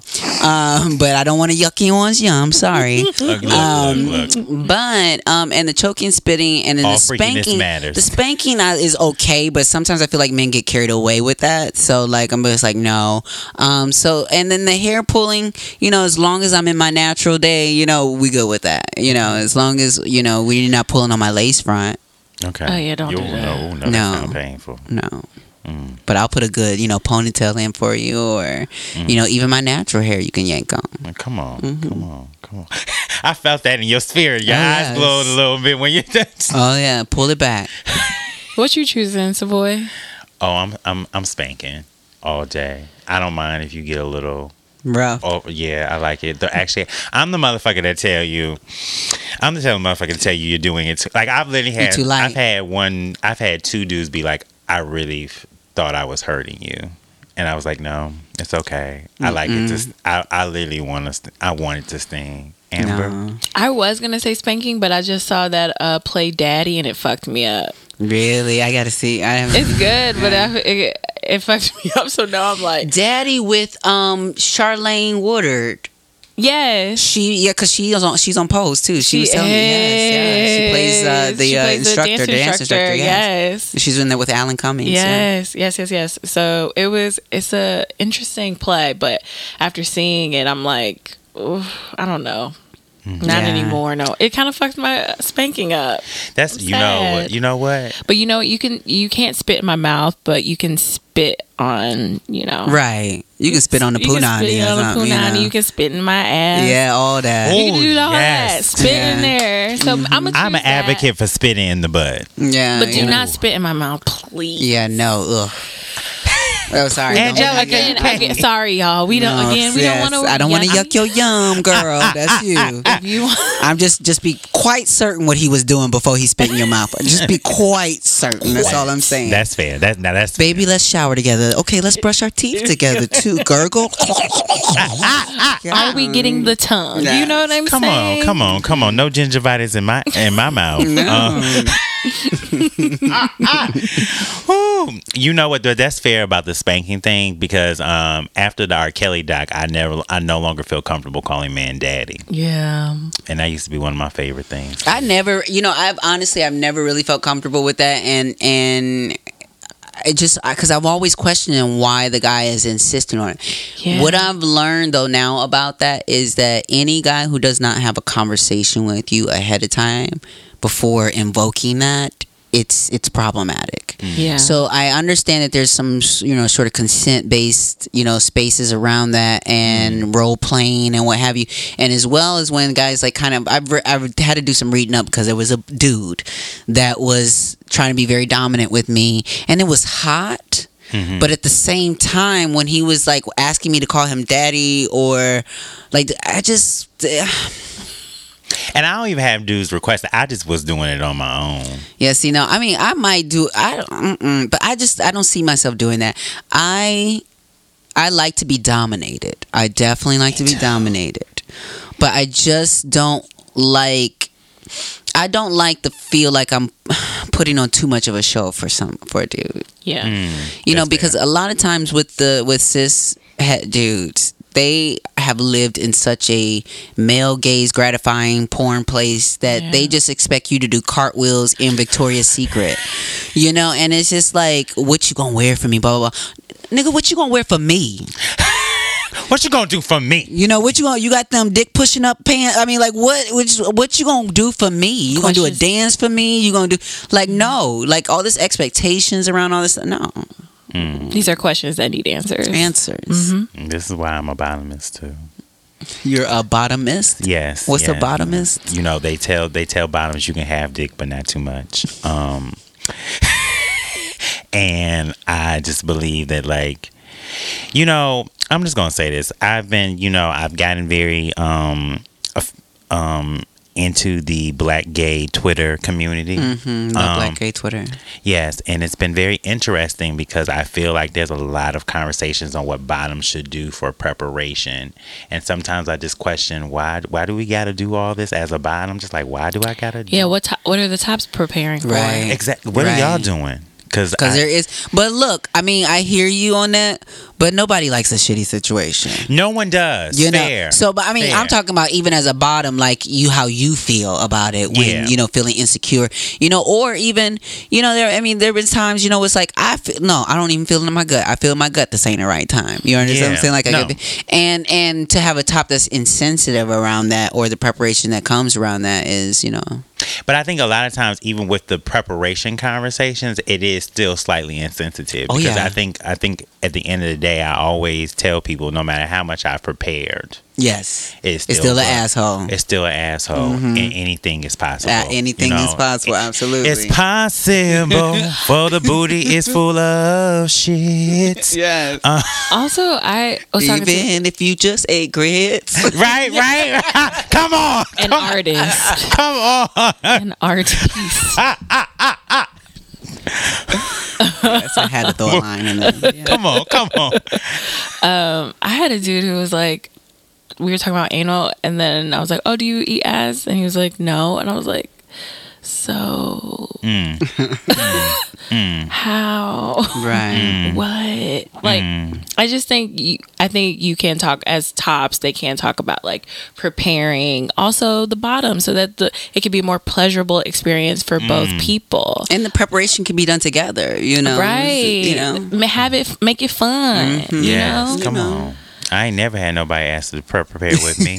It's coming soon, boo. It's I- coming I- look, soon. amen, a word. Okay, it is coming soon. Okay, so what's one sexual f- fantasy that you have yet to fulfill? Um, I would have to say a threesome with two men. That's what I want to. Yeah. I think that I'm gonna make that happen. I know that I am. I mean, You let's be real. Yeah. You you do everything that you say you're gonna do. Yes, absolutely. Yeah. You know, because sometimes I have these like I was out on a date with this dude one time, and he was like, "Oh, you know, could we have a girlfriend or blah blah." blah. And I, I, I didn't. I just, I was like, I was actually open to it. Just, I was open to the conversation because I'm just an open person at this time in my life. I'm not. I'm never saying no to anything right now. But um, what I really wanted to say was, can we have a boyfriend? Can we have both? You know, or can we have both? Yeah. I mean, and I, it's not even that I'm really even on that page. I don't even know if I want a boyfriend. I don't know if I want marriage. I don't even know if I want to be bothered actually anymore.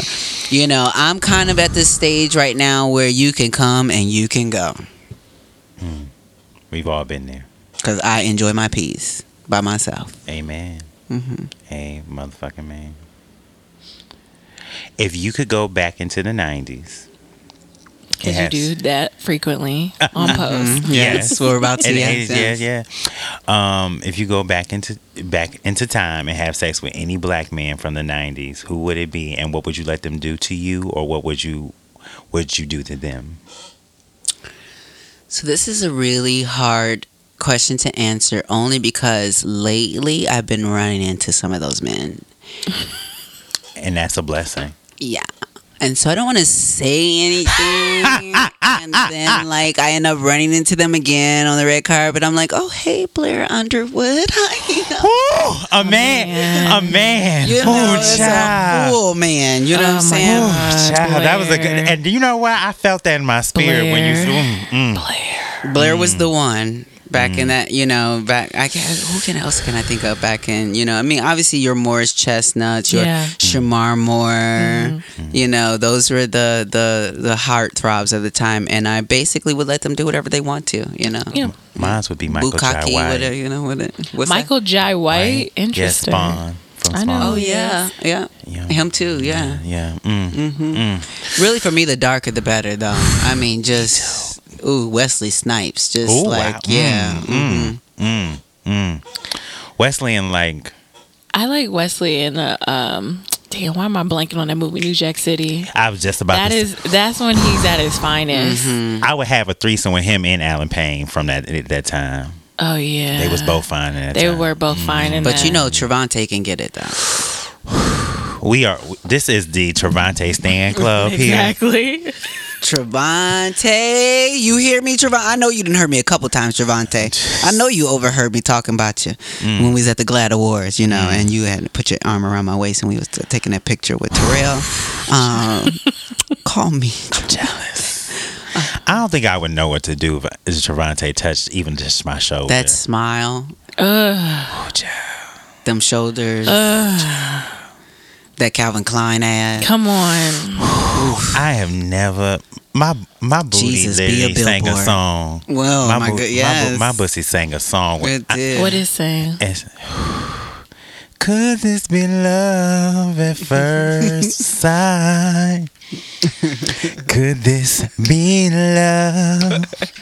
I wanna know if you could. Mm, mm. I'm just, you know what? I'm just honestly, I'm waiting for whether it's because again, those '90s dudes as well. Like I'm in, I'm kind of in age range because I usually like dating guys that are older than me.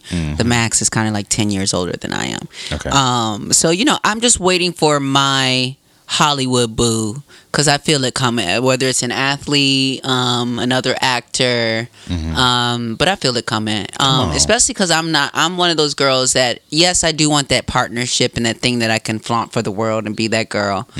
But I also am a busy girl who works and has a lot of things going on. So I don't mind if it ain't. I don't, cause listen, the guys used to want to keep me a secret. I'm at the point these days where I'm trying to keep them a secret. But shh, uh-uh, honey, go out the back door. Yes. Come on, come, on, come No, on. I don't want the secret dick. concierge to see you. No. Come on, secret dick. secret lovers. Yeah. That's, what we are. Trying hard to hide. yes. Speaking of music, um, do you have do you like to have sex with music on? Um. Well, I haven't had sex in a really long time, so I don't know. But um, What's a really long time? It's been a long time. Uh, I mean, well, okay, I shouldn't say that because I did break my, I did break the hiatus before it was over a year. It was, it was a while, but since coming back from my surgery, I have experimented a little bit, but not full blown. I haven't really had full blown sex yet, so just kind of just playing around.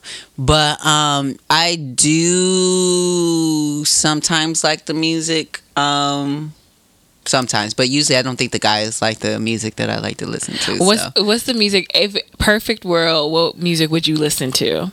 India.Arie. You know, I mean, I, Wow, of all people. I am not my no, hair. no, no. Listen, I have a playlist. He heals me. Mm.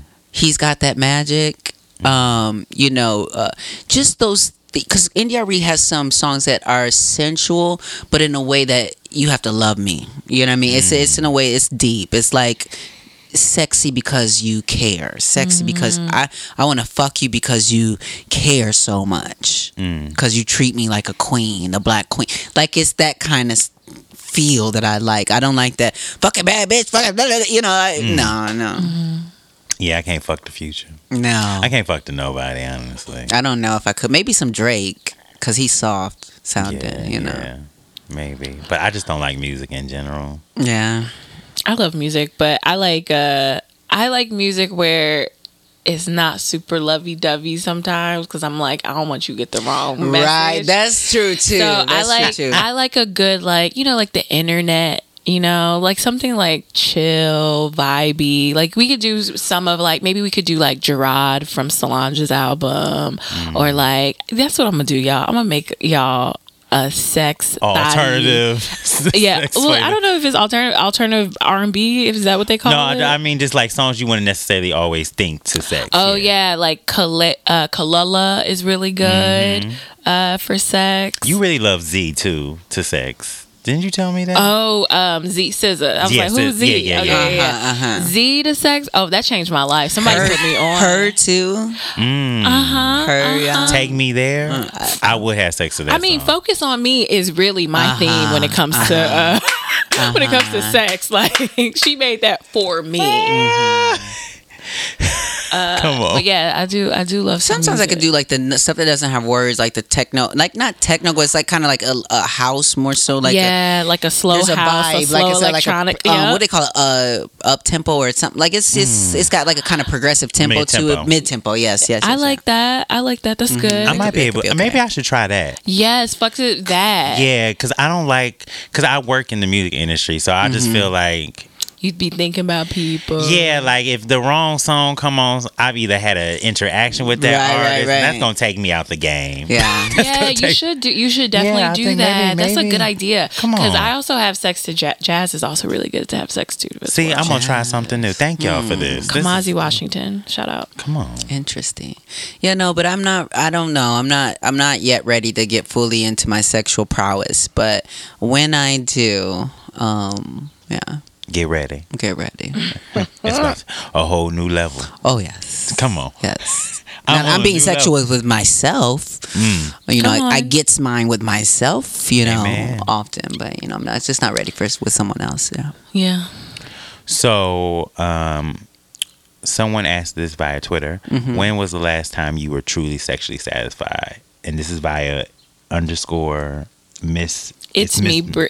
It's Miss Brie. Okay. The reason why I put that on that, she just tweeted that. She didn't even ask us or nothing. yeah. I just saw it as a tweet, and I was like, "Yo, when was the Right. last time I was sexually satisfied?" I thought it was a good question. Mm. Wanted to give her a shout out. It's been a long time. Yeah.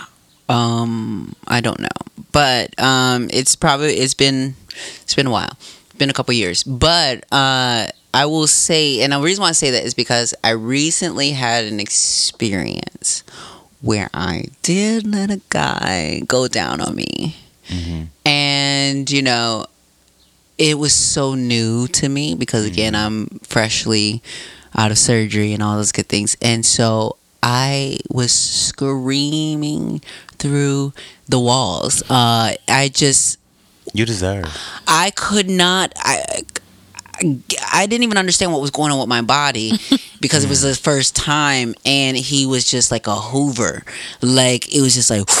like I thought my vagina was going to go into his throat. Like that's how hard, you know, like hard he was just like going at it. And Do he got any gay friends? I I think so actually. Okay, yeah, that's okay. how you're. He's, he's I mean, very, not for he's me. very secure in his, his manhood or Not whatever. for me.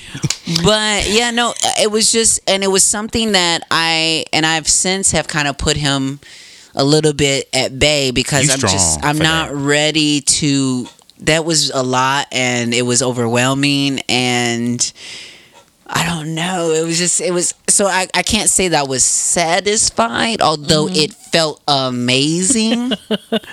But I wasn't yet in a space to completely let go and enjoy it because I was like, "Holy shit, what is this? Oh my god, what, what?" And I was just like, scr- I mean, it was and it was like midnight or something. So I felt so bad for the neighbors because I was Fuck them neighbors. screaming You paying your rent? screaming. I couldn't believe it. But yeah, so um but I really the last time I was sexually satisfied, honestly, it's just with myself, you know, and it was really one of those things where um, when I had my first orgasm, um, you know, post op, and realized that that wasn't something I was giving up, you know, in transition and having the surgery was not having orgasms anymore, you know, or you know, there's always these worries I guess people have about different things, but I went to this specific doctor because I knew he was 100.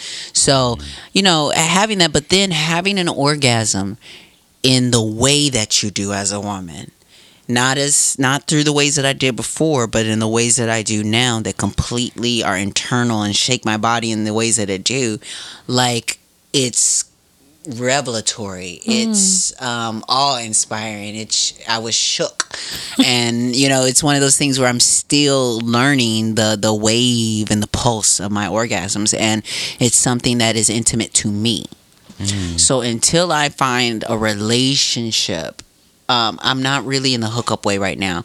So until I find a relationship, and I don't mean a boyfriend, I just mean a relationship with a guy I can trust um, on a consistent basis to open up in that kind of way, to take his time, to want to be as gentle with me as I am being with myself. Mm-hmm. You know, then I'll let someone try to satisfy me. But until then, I'm like, I can't, I can't. It's too mm-hmm. much.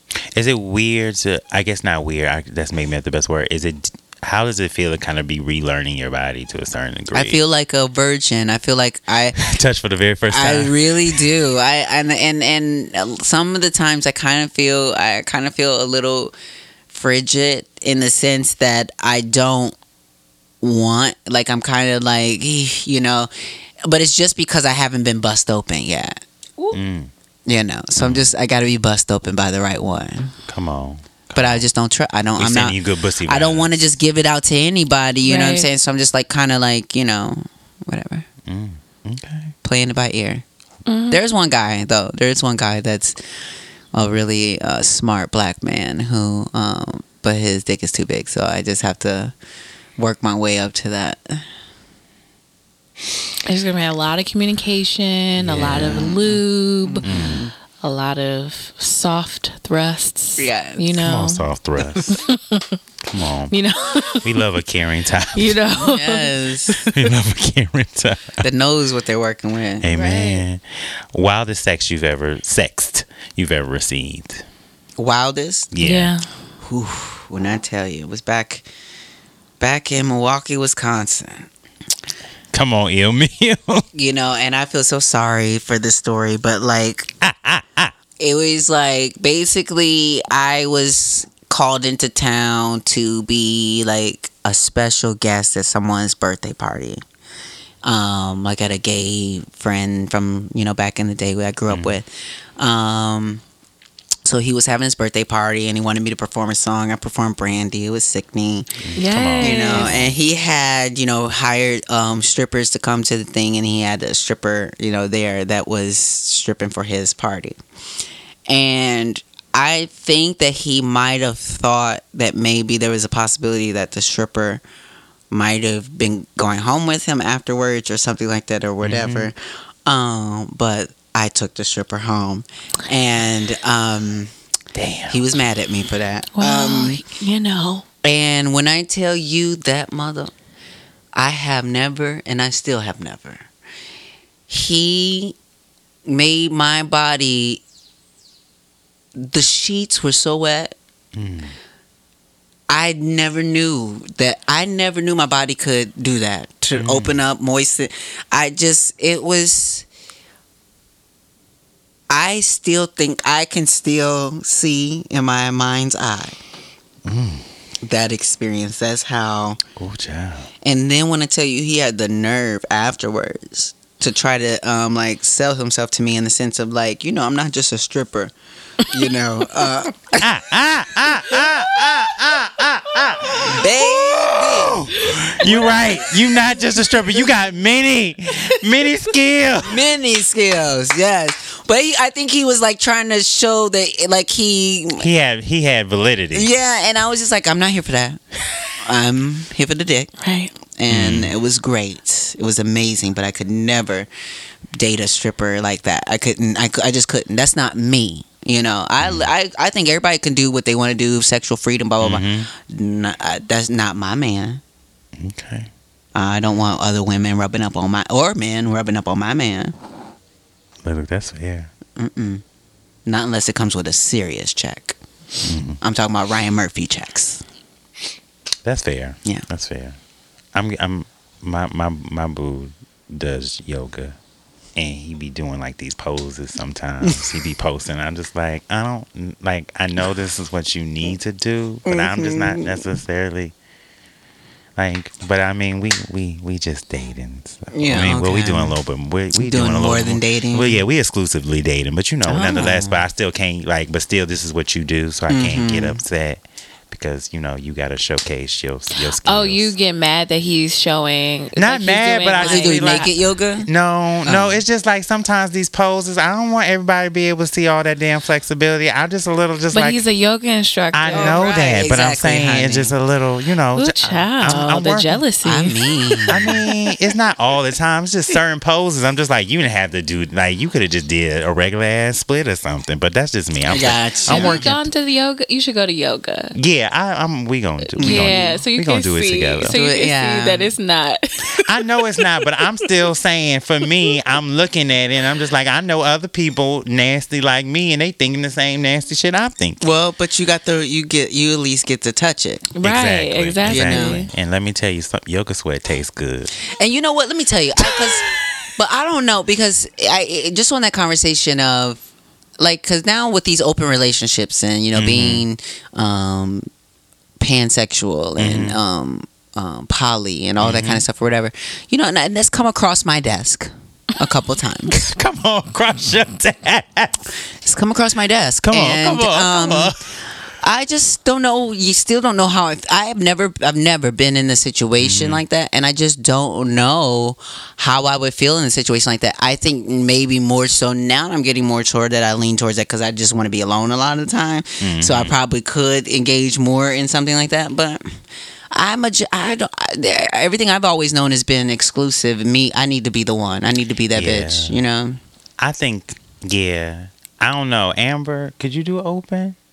Yeah, it depends. Like, uh, it just depends. Mm-hmm. It just depends on a lot of situ- the situation. Depends on the partner. Mm-hmm. Um, I think that just ha- it has a to do with like a lot of communication, and I find that a lot of like cishet men don't know how to communicate, word. and they Or typically wash lie. their ass half the time, but go True, ahead. exactly. So like, I just don't know if I don't know. It it could happen. Even though I have been watching y'all, I've been watching this show called Seeking Sister Wives, Oh, and I it seen such a tr- it's so it's good, but it's bad. Mm. And uh, but this is about polygamy. So there's this like one black family there, and it's like this like hotepi looking dude, but he's not a hotep. I mean, he might be a hotep because they do look like some hoteps, but they're just like black hippies, but Mm-hmm. they're also rich. And like I think I could be an extra wife in that situation because he has a, he just has a lot of money, and I think I would just cheat on him. But they see it seems like I wonder if I could have like uh brother husbands. That's what I want. Seeking brother husbands. Come on. Can I want about um How many? I think 3. Okay. I think 3 2 to 3 would be good for me, you know. Okay. 2 4. I mean like Five. Seven. 2 to 5. Especially because if How I can it went from two to three to if I, five. if I could have one in Atlanta, where my home mm. base is, Okay. where I'm buying a home, one in New York when I'm working in New York, okay. one in Los Angeles when I'm working mm-hmm. in Los Angeles, mm-hmm. one in Chicago for when I'm visiting family and you know around that time. So that's four. Yeah, and then maybe one in Miami. And and so like if I Why not? you Vaca- know vacation husband. vacation Yeah. husband. So you know, but I, I I I hear that you maybe can't get everything from one person. You can. You know, so I'm just trying to keep my options. open. I'm I'm thinking. I think I can actually have that, especially um, with some of these. Uh, well, I don't know, but yeah, I I think I could have a harem of boys, you know, Mm. of men. Okay. I don't. I can't. I, I got. I, I'm not. if you're listening out there and you are interested in being a brother husband to Miss Ross, Miss Angelica Ross, um, or a, a, a- brother boyfriend, because I don't even know about marriage, but a, a, a brother boyfriend. You know, I, I'm not buying sneaker clothes and baby clothes and nothing like that. So you got responsibilities. You take care of that. Um, but you know, wait. Let's talk. Hit me up. Hit my DMs. My DMs are open. Come on. Yes. Yeah, I don't. I had a hard time multitasking, Mm. and I do believe that you can't get everything from one one person. But I I rather get not necessarily get that in in terms of. I agree. I agree. Yeah. Um. But you know, if But I have yet to find one man that I just have yet to find. It's all I feel like Goldilocks when I'm dating. Mm. Every time it's something. It's like they're it's they got this, but then they're missing a chunk of that, and they got this, and then they're missing a chunk of that. You know, they're Mm. homophobic, or then they're woke, or then they don't know they're black, but not on the inside. You know, it's just like a Mm. lot of Mm. Mm. Mm. A word. Mm.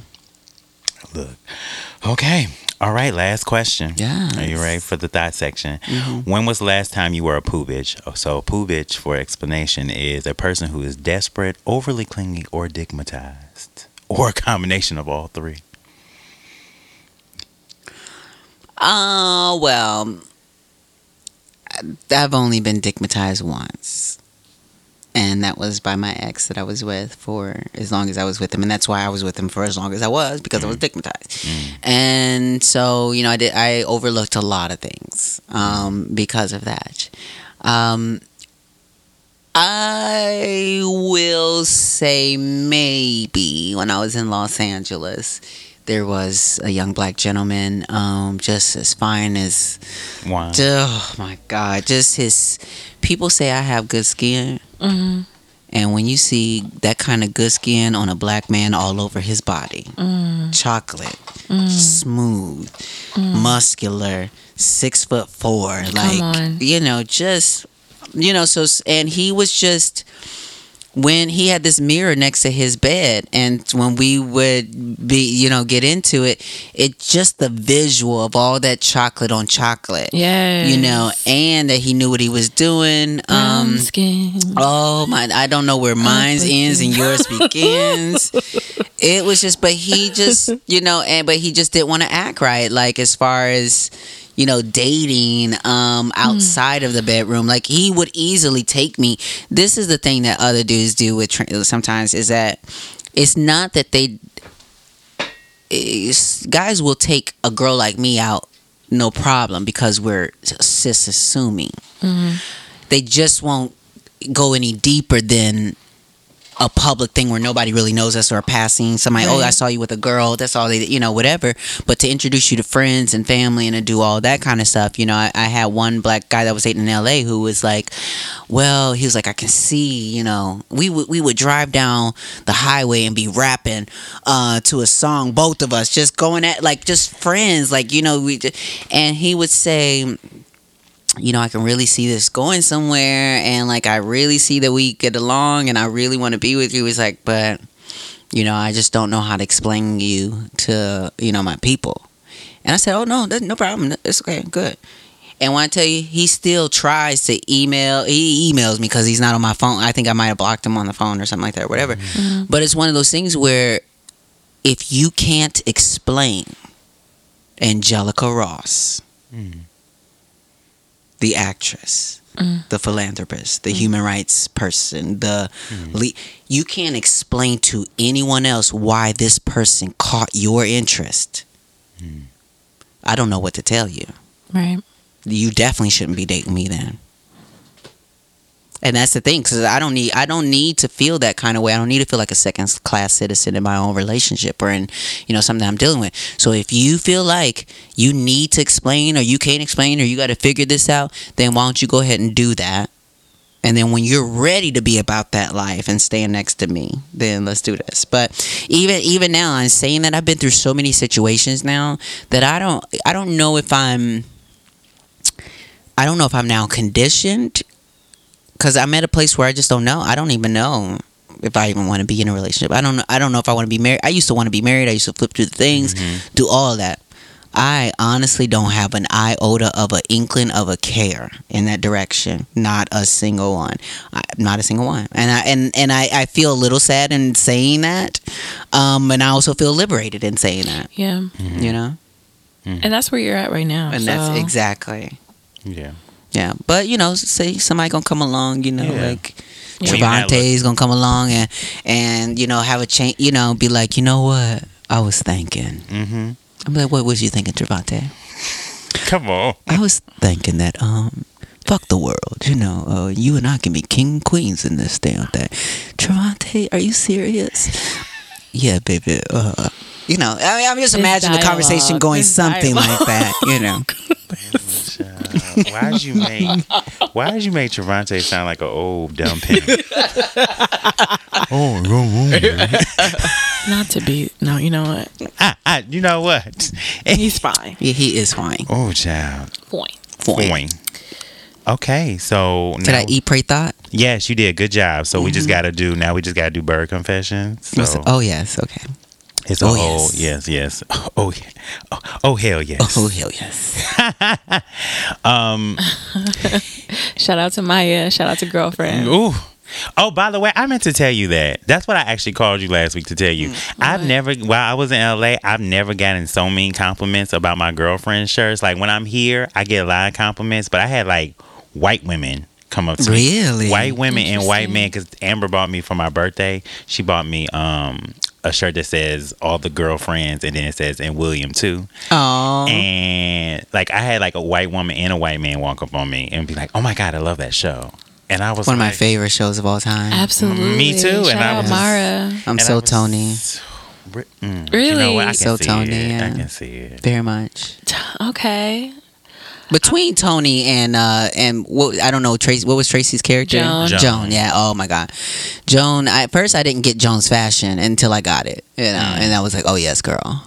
I'm a mix of Jo- I'm a mix of Joan and Maya actually. Mm-hmm. Mm-hmm. Loud. Uh, I'm Lynn, and I don't know. I'm a mixture of all of them, but I think I probably lean a little bit more towards Lynn. Mm-hmm. Like just being like, I don't really give a fuck, but I I care a lot more about like career and shit. Yeah. I think Lynn you have a little Lynn's bit of- very flighty. Yeah. I think you're a little bit of Lynn and Toni. Yeah, and it's so funny because they're so different, but that's mm-hmm. really who I am as a as a person. Somebody said I was Maya, and I'm just like, I don't get that. You know, whoever. T- I think I. It was Tim that told me I was Yeah, Tim- Maya. Tim, Tim- don't know nothing. I won't go that far. Tim, you know things. Don't do that. See, Aaron, why you always trying to Tim take don't down? know, Tim don't know shit. Okay, I'll fucking ah, ah, send ah, this clip to him. You are always doing Tim like this. Don't do Tim like that. Okay, bird confession. Yeah. Yes. What kind of bird are you? Pigeon, dove, flamingo, peacock, or eagle? Peacock. Mm. Okay. All right. Favorite ratchet song? What's that um the one where Lil Wayne talks about oh oh rich sex. Yes. Um Nicki Minaj. Love it. Yes. Come on. When you know your pussy's worth a Benz truck. Yeah. Don't let homie fucking less his bands up. you know? y'all. to Y'all can't see it, but she You felt know that what I'm line. saying? Go to D, I get that fat transfer. It ain't such a thing as broken handsome. Mm. If you let that broke nigga fuck, we tellin'. Yes. Come on. if you let that broke nigga fuck, we telling. Mm. yes. Tell on me. I'll let a few. Um, anyways, uh, who can get the ass first? Street pharmacist or gangbanger? Street pharmacist. Mm, okay. Um, Knuck if you buck or back that ass up. Back that ass up. Um, now laters or Jolly Ranchers? Now later's Who would you rather get impregnated by, Drake or Diddy? Drake. Mm, okay. Scratch Diddy. Sorry. Mm. Diddy. Diddy. Diddy. Diddy. Diddy. Diddy. Diddy. Okay. Yeah. Okay. Yeah. They- Drake was like a. It was like a knee jerk response. Yeah. That's fair. That's fair. Um, I don't want to want either one of them, but um, if I had to pick, I had pick Diddy. Love, love. Diddy seems fun. And he takes care of his kids. Yeah, Diddy. See, me and Diddy would have a. Hey, Diddy, listen. you and I would have a lot of fun, and we're closer in age than you and Cassie. Okay, so listen, we can have some fun. And I kind of look like Kim Porter a little bit, so you know. Come on, come on, You know. come on. Look, Uh, I love Angelica. Keep doing these ads for us.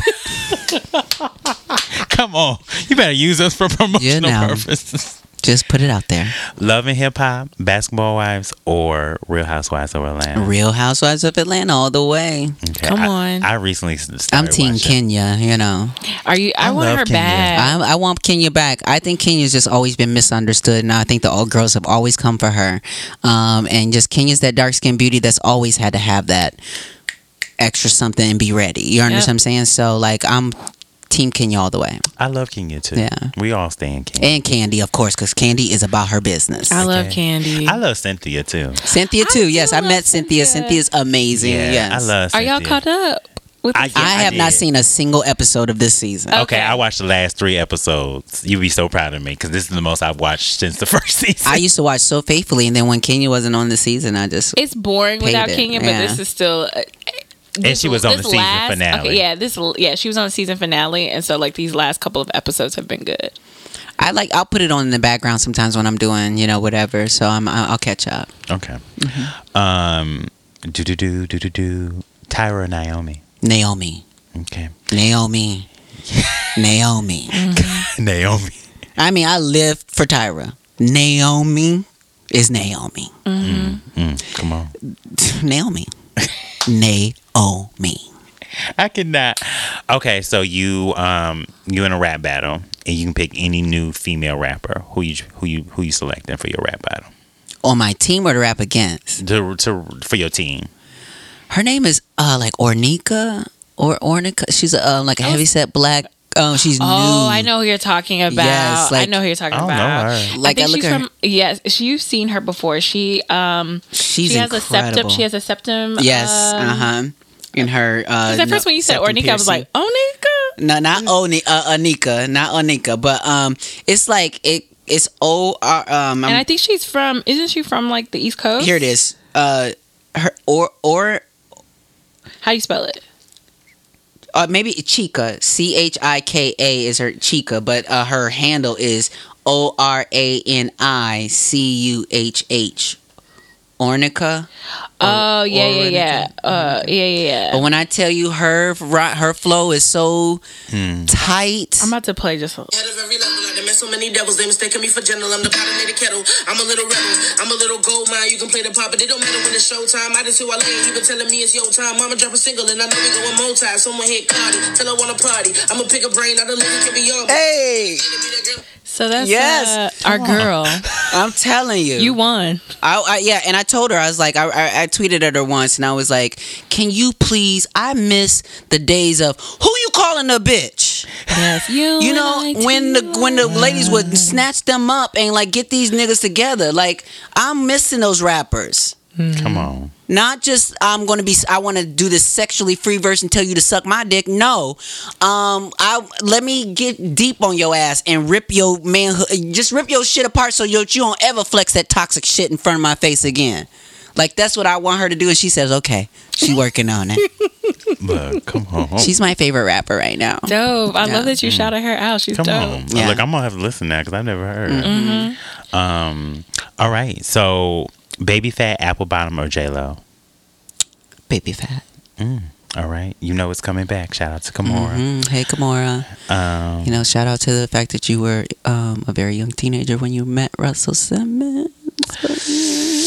Oh, Stay overseas, buddy. Yes, go ahead. What were you saying? He's a Is that where he's at? He's hiding. Okay, that's fine. Oh, what he has to hide because you know he's a predator. Girlfriend. Girl. Um. IG model or video vixen. You a, you you a bird, so keep this in mind. right, right. I felt like I felt you like, like, I am a, I'm a yeah I'm like an actor. right. yeah, yes. I felt your I would I would say uh, IG model. okay Yeah. okay come on come on IG model okay so now you're IG model which one you endorse endorsing flat tummy tea waist trainer or Fashion Nova Fashion Nova.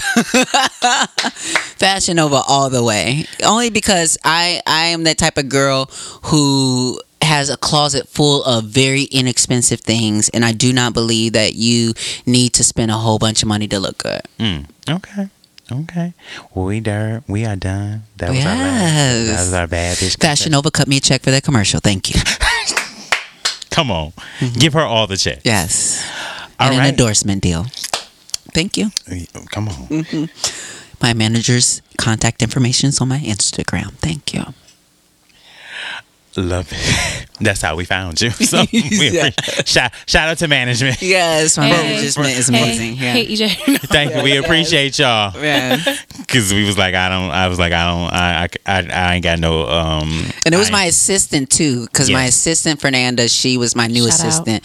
She was like, when she heard the inquiry coming, she was like, "Oh yeah, you have to do that podcast." She was like, "It's raunchy and it's amazing." I was Yay. like, "Okay." Oh, shout out to Fernanda. Yes, come on. We love you. We stand Yes. Fernanda. Um, Zaddy of the week, which is one um, male energy that you are crushing on the for the most right now. It can be anyone. It can be a friend. It Oh yeah, be- no, I know who it is. I know who it is. Who is I it? know Ready. who You it came prepared. Sterling K. Brown. Mm. When I tell you this, the way that this man performs, Ooh. black masculinity is a gift to us all, to the audiences that are watching. When I see this man cry, when I see this man, you know, feeling for his wife and playing these roles, like I've seen Sterling in a lot of different roles, but mm. this role to support and love this black woman like he does, to care as much as he does, to be nerdy, to be I I cry I just look at him all the time and I'm just I'm so thankful for him and his energy and his expression of black manhood um in in Hollywood. I just I'm s- I feel so blessed by it. Mm. And I met him personally and also feel blessed by his per, by his energy because speaking to him, he was just speaking all great things and was just like, "Oh, Pose is such a great show, groundbreaking. I can't wait for it to do all the like." And he was just affirming, not at all. He's married, cis hetero, I guess, black man, but never did I ever feel an ounce of him um feeling uncomfortable in himself or even that he had anything within his uh mind that was off. He- i stood standing next to him. I felt seriously love emitting off of him. Mm. Mm. as a black man i can't tell you enough i'm a, so when i watch i watch him on tv i, I cry all the time it just he's so amazing He was like, he was right next to me during the NAACP Image Awards on the red carpet. And when I tell you, and his wife was right there too, but I was just like, why is your energy taking over me? Like, I just. It's so beautiful. It really is. And I just really hope that it spreads some more. I, I just want to see more black men living in that space that he lives in that when I come around. Mm. Even when like somebody like Alok who has like hair coming out of every crevice and is gender non-binary or whatever, or like um, you know, uh, that that they would open the door for them too. Mm. Masculinity that's unbothered. Mm. Ooh. Oh, child. Unbothered masculinity. Where did you do mm. that? Exactly. Fix it, Jesus. Thank you. Ooh. All right, Amber, who's your. Now I feel ooh, ratchet for saying because you just had that great ah, ah, ah. explanation, and I'm It's about to say, and I'm about to say the baby child. Oh, man. And okay, so let me say this, I because I just didn't know I was gonna be like fucking with DaBaby. Like I just saw like a clip of him, like it was like he was in. You know, I love Nardwuar, and so I was watching a Nardwuar interview, and I just saw and I heard his voice, and I was like, oh, he had that southern deep ass voice, and I was like, oh yes, and he got them tattoos and them grills and that skin. But I'm just like, why am I crushing on a grown ass Oh, man? I see who he is. Named DaBaby. the baby. But he beautiful. He's fine. He, I'm just, you know, I didn't know who that was when you. I mean, I've heard of him, but I didn't Uh-huh. really know who that was. And now I see his picture. He's cute. Yeah. Yeah, I know Sterling K. Brown is very. Yeah. Obviously. Don't get me wrong. I like a. I like something like that. Don't get me wrong, that can I but that but I'm saying in a general way, Sterling K's energy. But if you talking about in that kind of way, uh, You got options. I mean, you know, But he's my. He. I'm gonna say. I'm gonna say DaBaby. For right now. Winston Duke too. Yeah, I even in Us, I was starting to feel him in Us I didn't too. feel it, and I don't feel him typically. I like that thick body. Uh, yeah, me, Mm. girl. He laughed. I made a joke on the red carpet. He laughed at me, and I was like, I think I, I heard my bussy like. Ah, and my yes. bussy said, and I was like, doo doo. I was like, I'll make another joke if it'll get what. What? How many jokes do I need to make to get you in my bed? But anyway, Mm-hmm. um, I have two this week. Um, number one, my friend Brian. Um, just today because he um. He, he got me together, um, and I appreciate you. Brian's always getting you together. Brian, yeah, Brian's always just you know he he been but he's been doing it because I haven't needed people. I've been more okay. I haven't been having a lot of convers. I've been having as many conversations with my friends and needing as much, I guess, reassurance on my things, and I think that's new for me because I've been able to just kind of have inner conversations. But today I was like, let me talk to let me talk to somebody and he was like girl you tripping. Um and i was like okay i guess you were. And then i started crying. I didn't even know i was tripping like that hard. Um and then secondly um shout out to my boo. Um you know who you are. Um we um Hey, boo. hey, hey boo um Hi. god damn it i forgot your sweater and he told me not to forget it either I knew you would. Da- don't do that to me, Amber. Give No, me I'm not even trying to be funny. I knew you would. I was rushing, um, and he told me not to forget it too. Um, I'm gonna give it to you tomorrow, um, or sometime this week. Um, but nonetheless, um, damn, really? Wow, wow, wow. I'm about, um, Shout out to your boo. Hey shout boo. out- hey, boo. Um, we, I thank him just because I've asked for a man like this, and I think this is the first time. Right? There's all these Right. interruptions. this is the first time I've actually received it, and even in receiving it, um, I think the universe finally heard, and I finally started presenting myself in a way that the universe was like, "Okay, you're ready now." And even though you know I'm learning a lot, and I just thank him for um, for for supporting me in my happiness, and for supporting me supporting him in his his happiness, and just learning together. Um, and learning Hey, together boo. and just enjoying whatever it, whatever it is you know i'm learning to be present more and i think we're both we're both learning and healing together which is very and we're very transparent with each other and That's good. That's beautiful. Yeah, yeah, so Keep your been- mind open, your heart open, and your bussy open. Exactly. amen so it's been I it's love been an this. it's been an interesting experience but i'm very thankful for tim and he I knows- will. I will just say this: if y'all listen, go back and listen to like episode, maybe season one, episode four or something. don't do that don't, you know, and just listen to don't do that don't do just like Savoy's thoughts on relationships, Savoy's thoughts on men, and then come back and listen to this. It's just such such growth. Hashtag growth. Mm-hmm. Yeah. It's so much growth. You know what that- Angelica, when I t- bitch her, okay, Really? I get it. I've been there. Shoot, I'm there. Shit. So. I get it. i'm learning to let it go Right. So I love I love this and I love um I mean I don't talk to the boo or whatever like that, but uh appreciative of the boo as well. i'm appreciative of the boo as well shout out to him Yes. um he And to my boo And- Trevante. I I know appreciate somebody you who is- too. I do. Angelica is focused, okay? Angelica, Yeah. she is literally focused. Yeah, no. Miss Ross is focused. All right. Bad Bitch Hall of Fame, which is one femme or woman that we um feels like deserves her flowers that has not received. And um Angelica, you you go first this today. Bad bitch Hall of Fame. Yes. I will have to say um Tarana Burke. Um, you know, the the true founder of the Me Too movement. Um, you know, I still, I just still don't think black women get the love and the credit they deserve for the work that they're doing. So, yeah. Okay. Um, might as well be Raquel Willis, even though she's- Yes. she's been a guest. We shout out to Raquel, but Raquel wrote a great Raquel. article. Um, In Out magazine. Yes, Mhm. when she wrote the article about Trans Day of, of Visibility, um, she asked some very poignant questions that I had to ask myself, and I um, challenged myself to do better. Mm-hmm. Um, and then I also saw Miss Majors. Um, actually, you retweeted it. Mm-hmm. Miss Majors' um, thoughts on Her thoughts were amazing. yes um on trans day of visibility and I, it really got me to thinking um i know i i know i still have lots of things that i need to um better support the trans community and i know that so i'm Yes. going to that's one of the things i'm tasking myself And we with thank you. look look look we all work in progress Yes, okay? absolutely. So, but shout out to Raquel for writing that article and for challenging me and making me re-challenge myself. Um, and I'm gonna do better Yes. because we look. when you know better, you do better. Amen. Yes. Amen. Because I said, I, Bring it back to Maya Angelou.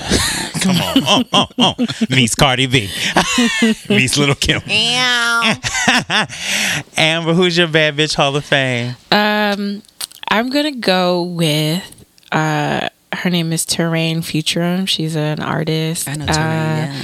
Also, a black trans woman. She's just absolutely dope. One of my favorite Twitter followers. She has great music, and uh, I just. I just really, really like her. I think she's really smart. She's dope, and and she definitely doesn't get her due at all. Um, so shout out to her. I got one more. Tichina Arnold. Yes, You say this? Tichina Oh, Arnold. Yeah, can I do? I said I her was say, last you on the last. it every single time. Do I? I said her more than once. Mm-hmm. Oh wow! But, but, But I- she deserves. she deserves. deserves. She She, deserves. She really, really does. does. She's one of those actors too that just Never got it. never got it, but mm-hmm. she's She's getting always it. giving Getting it. it. Yes, Giving Yes, absolutely. Tichina. I love Tichina. And I've mentioned you more than once, but I really, I, I You said deserve. You, you deserve. You really do, because she's amazing. And I mean, anybody who who asks, "Why am I busting it down?"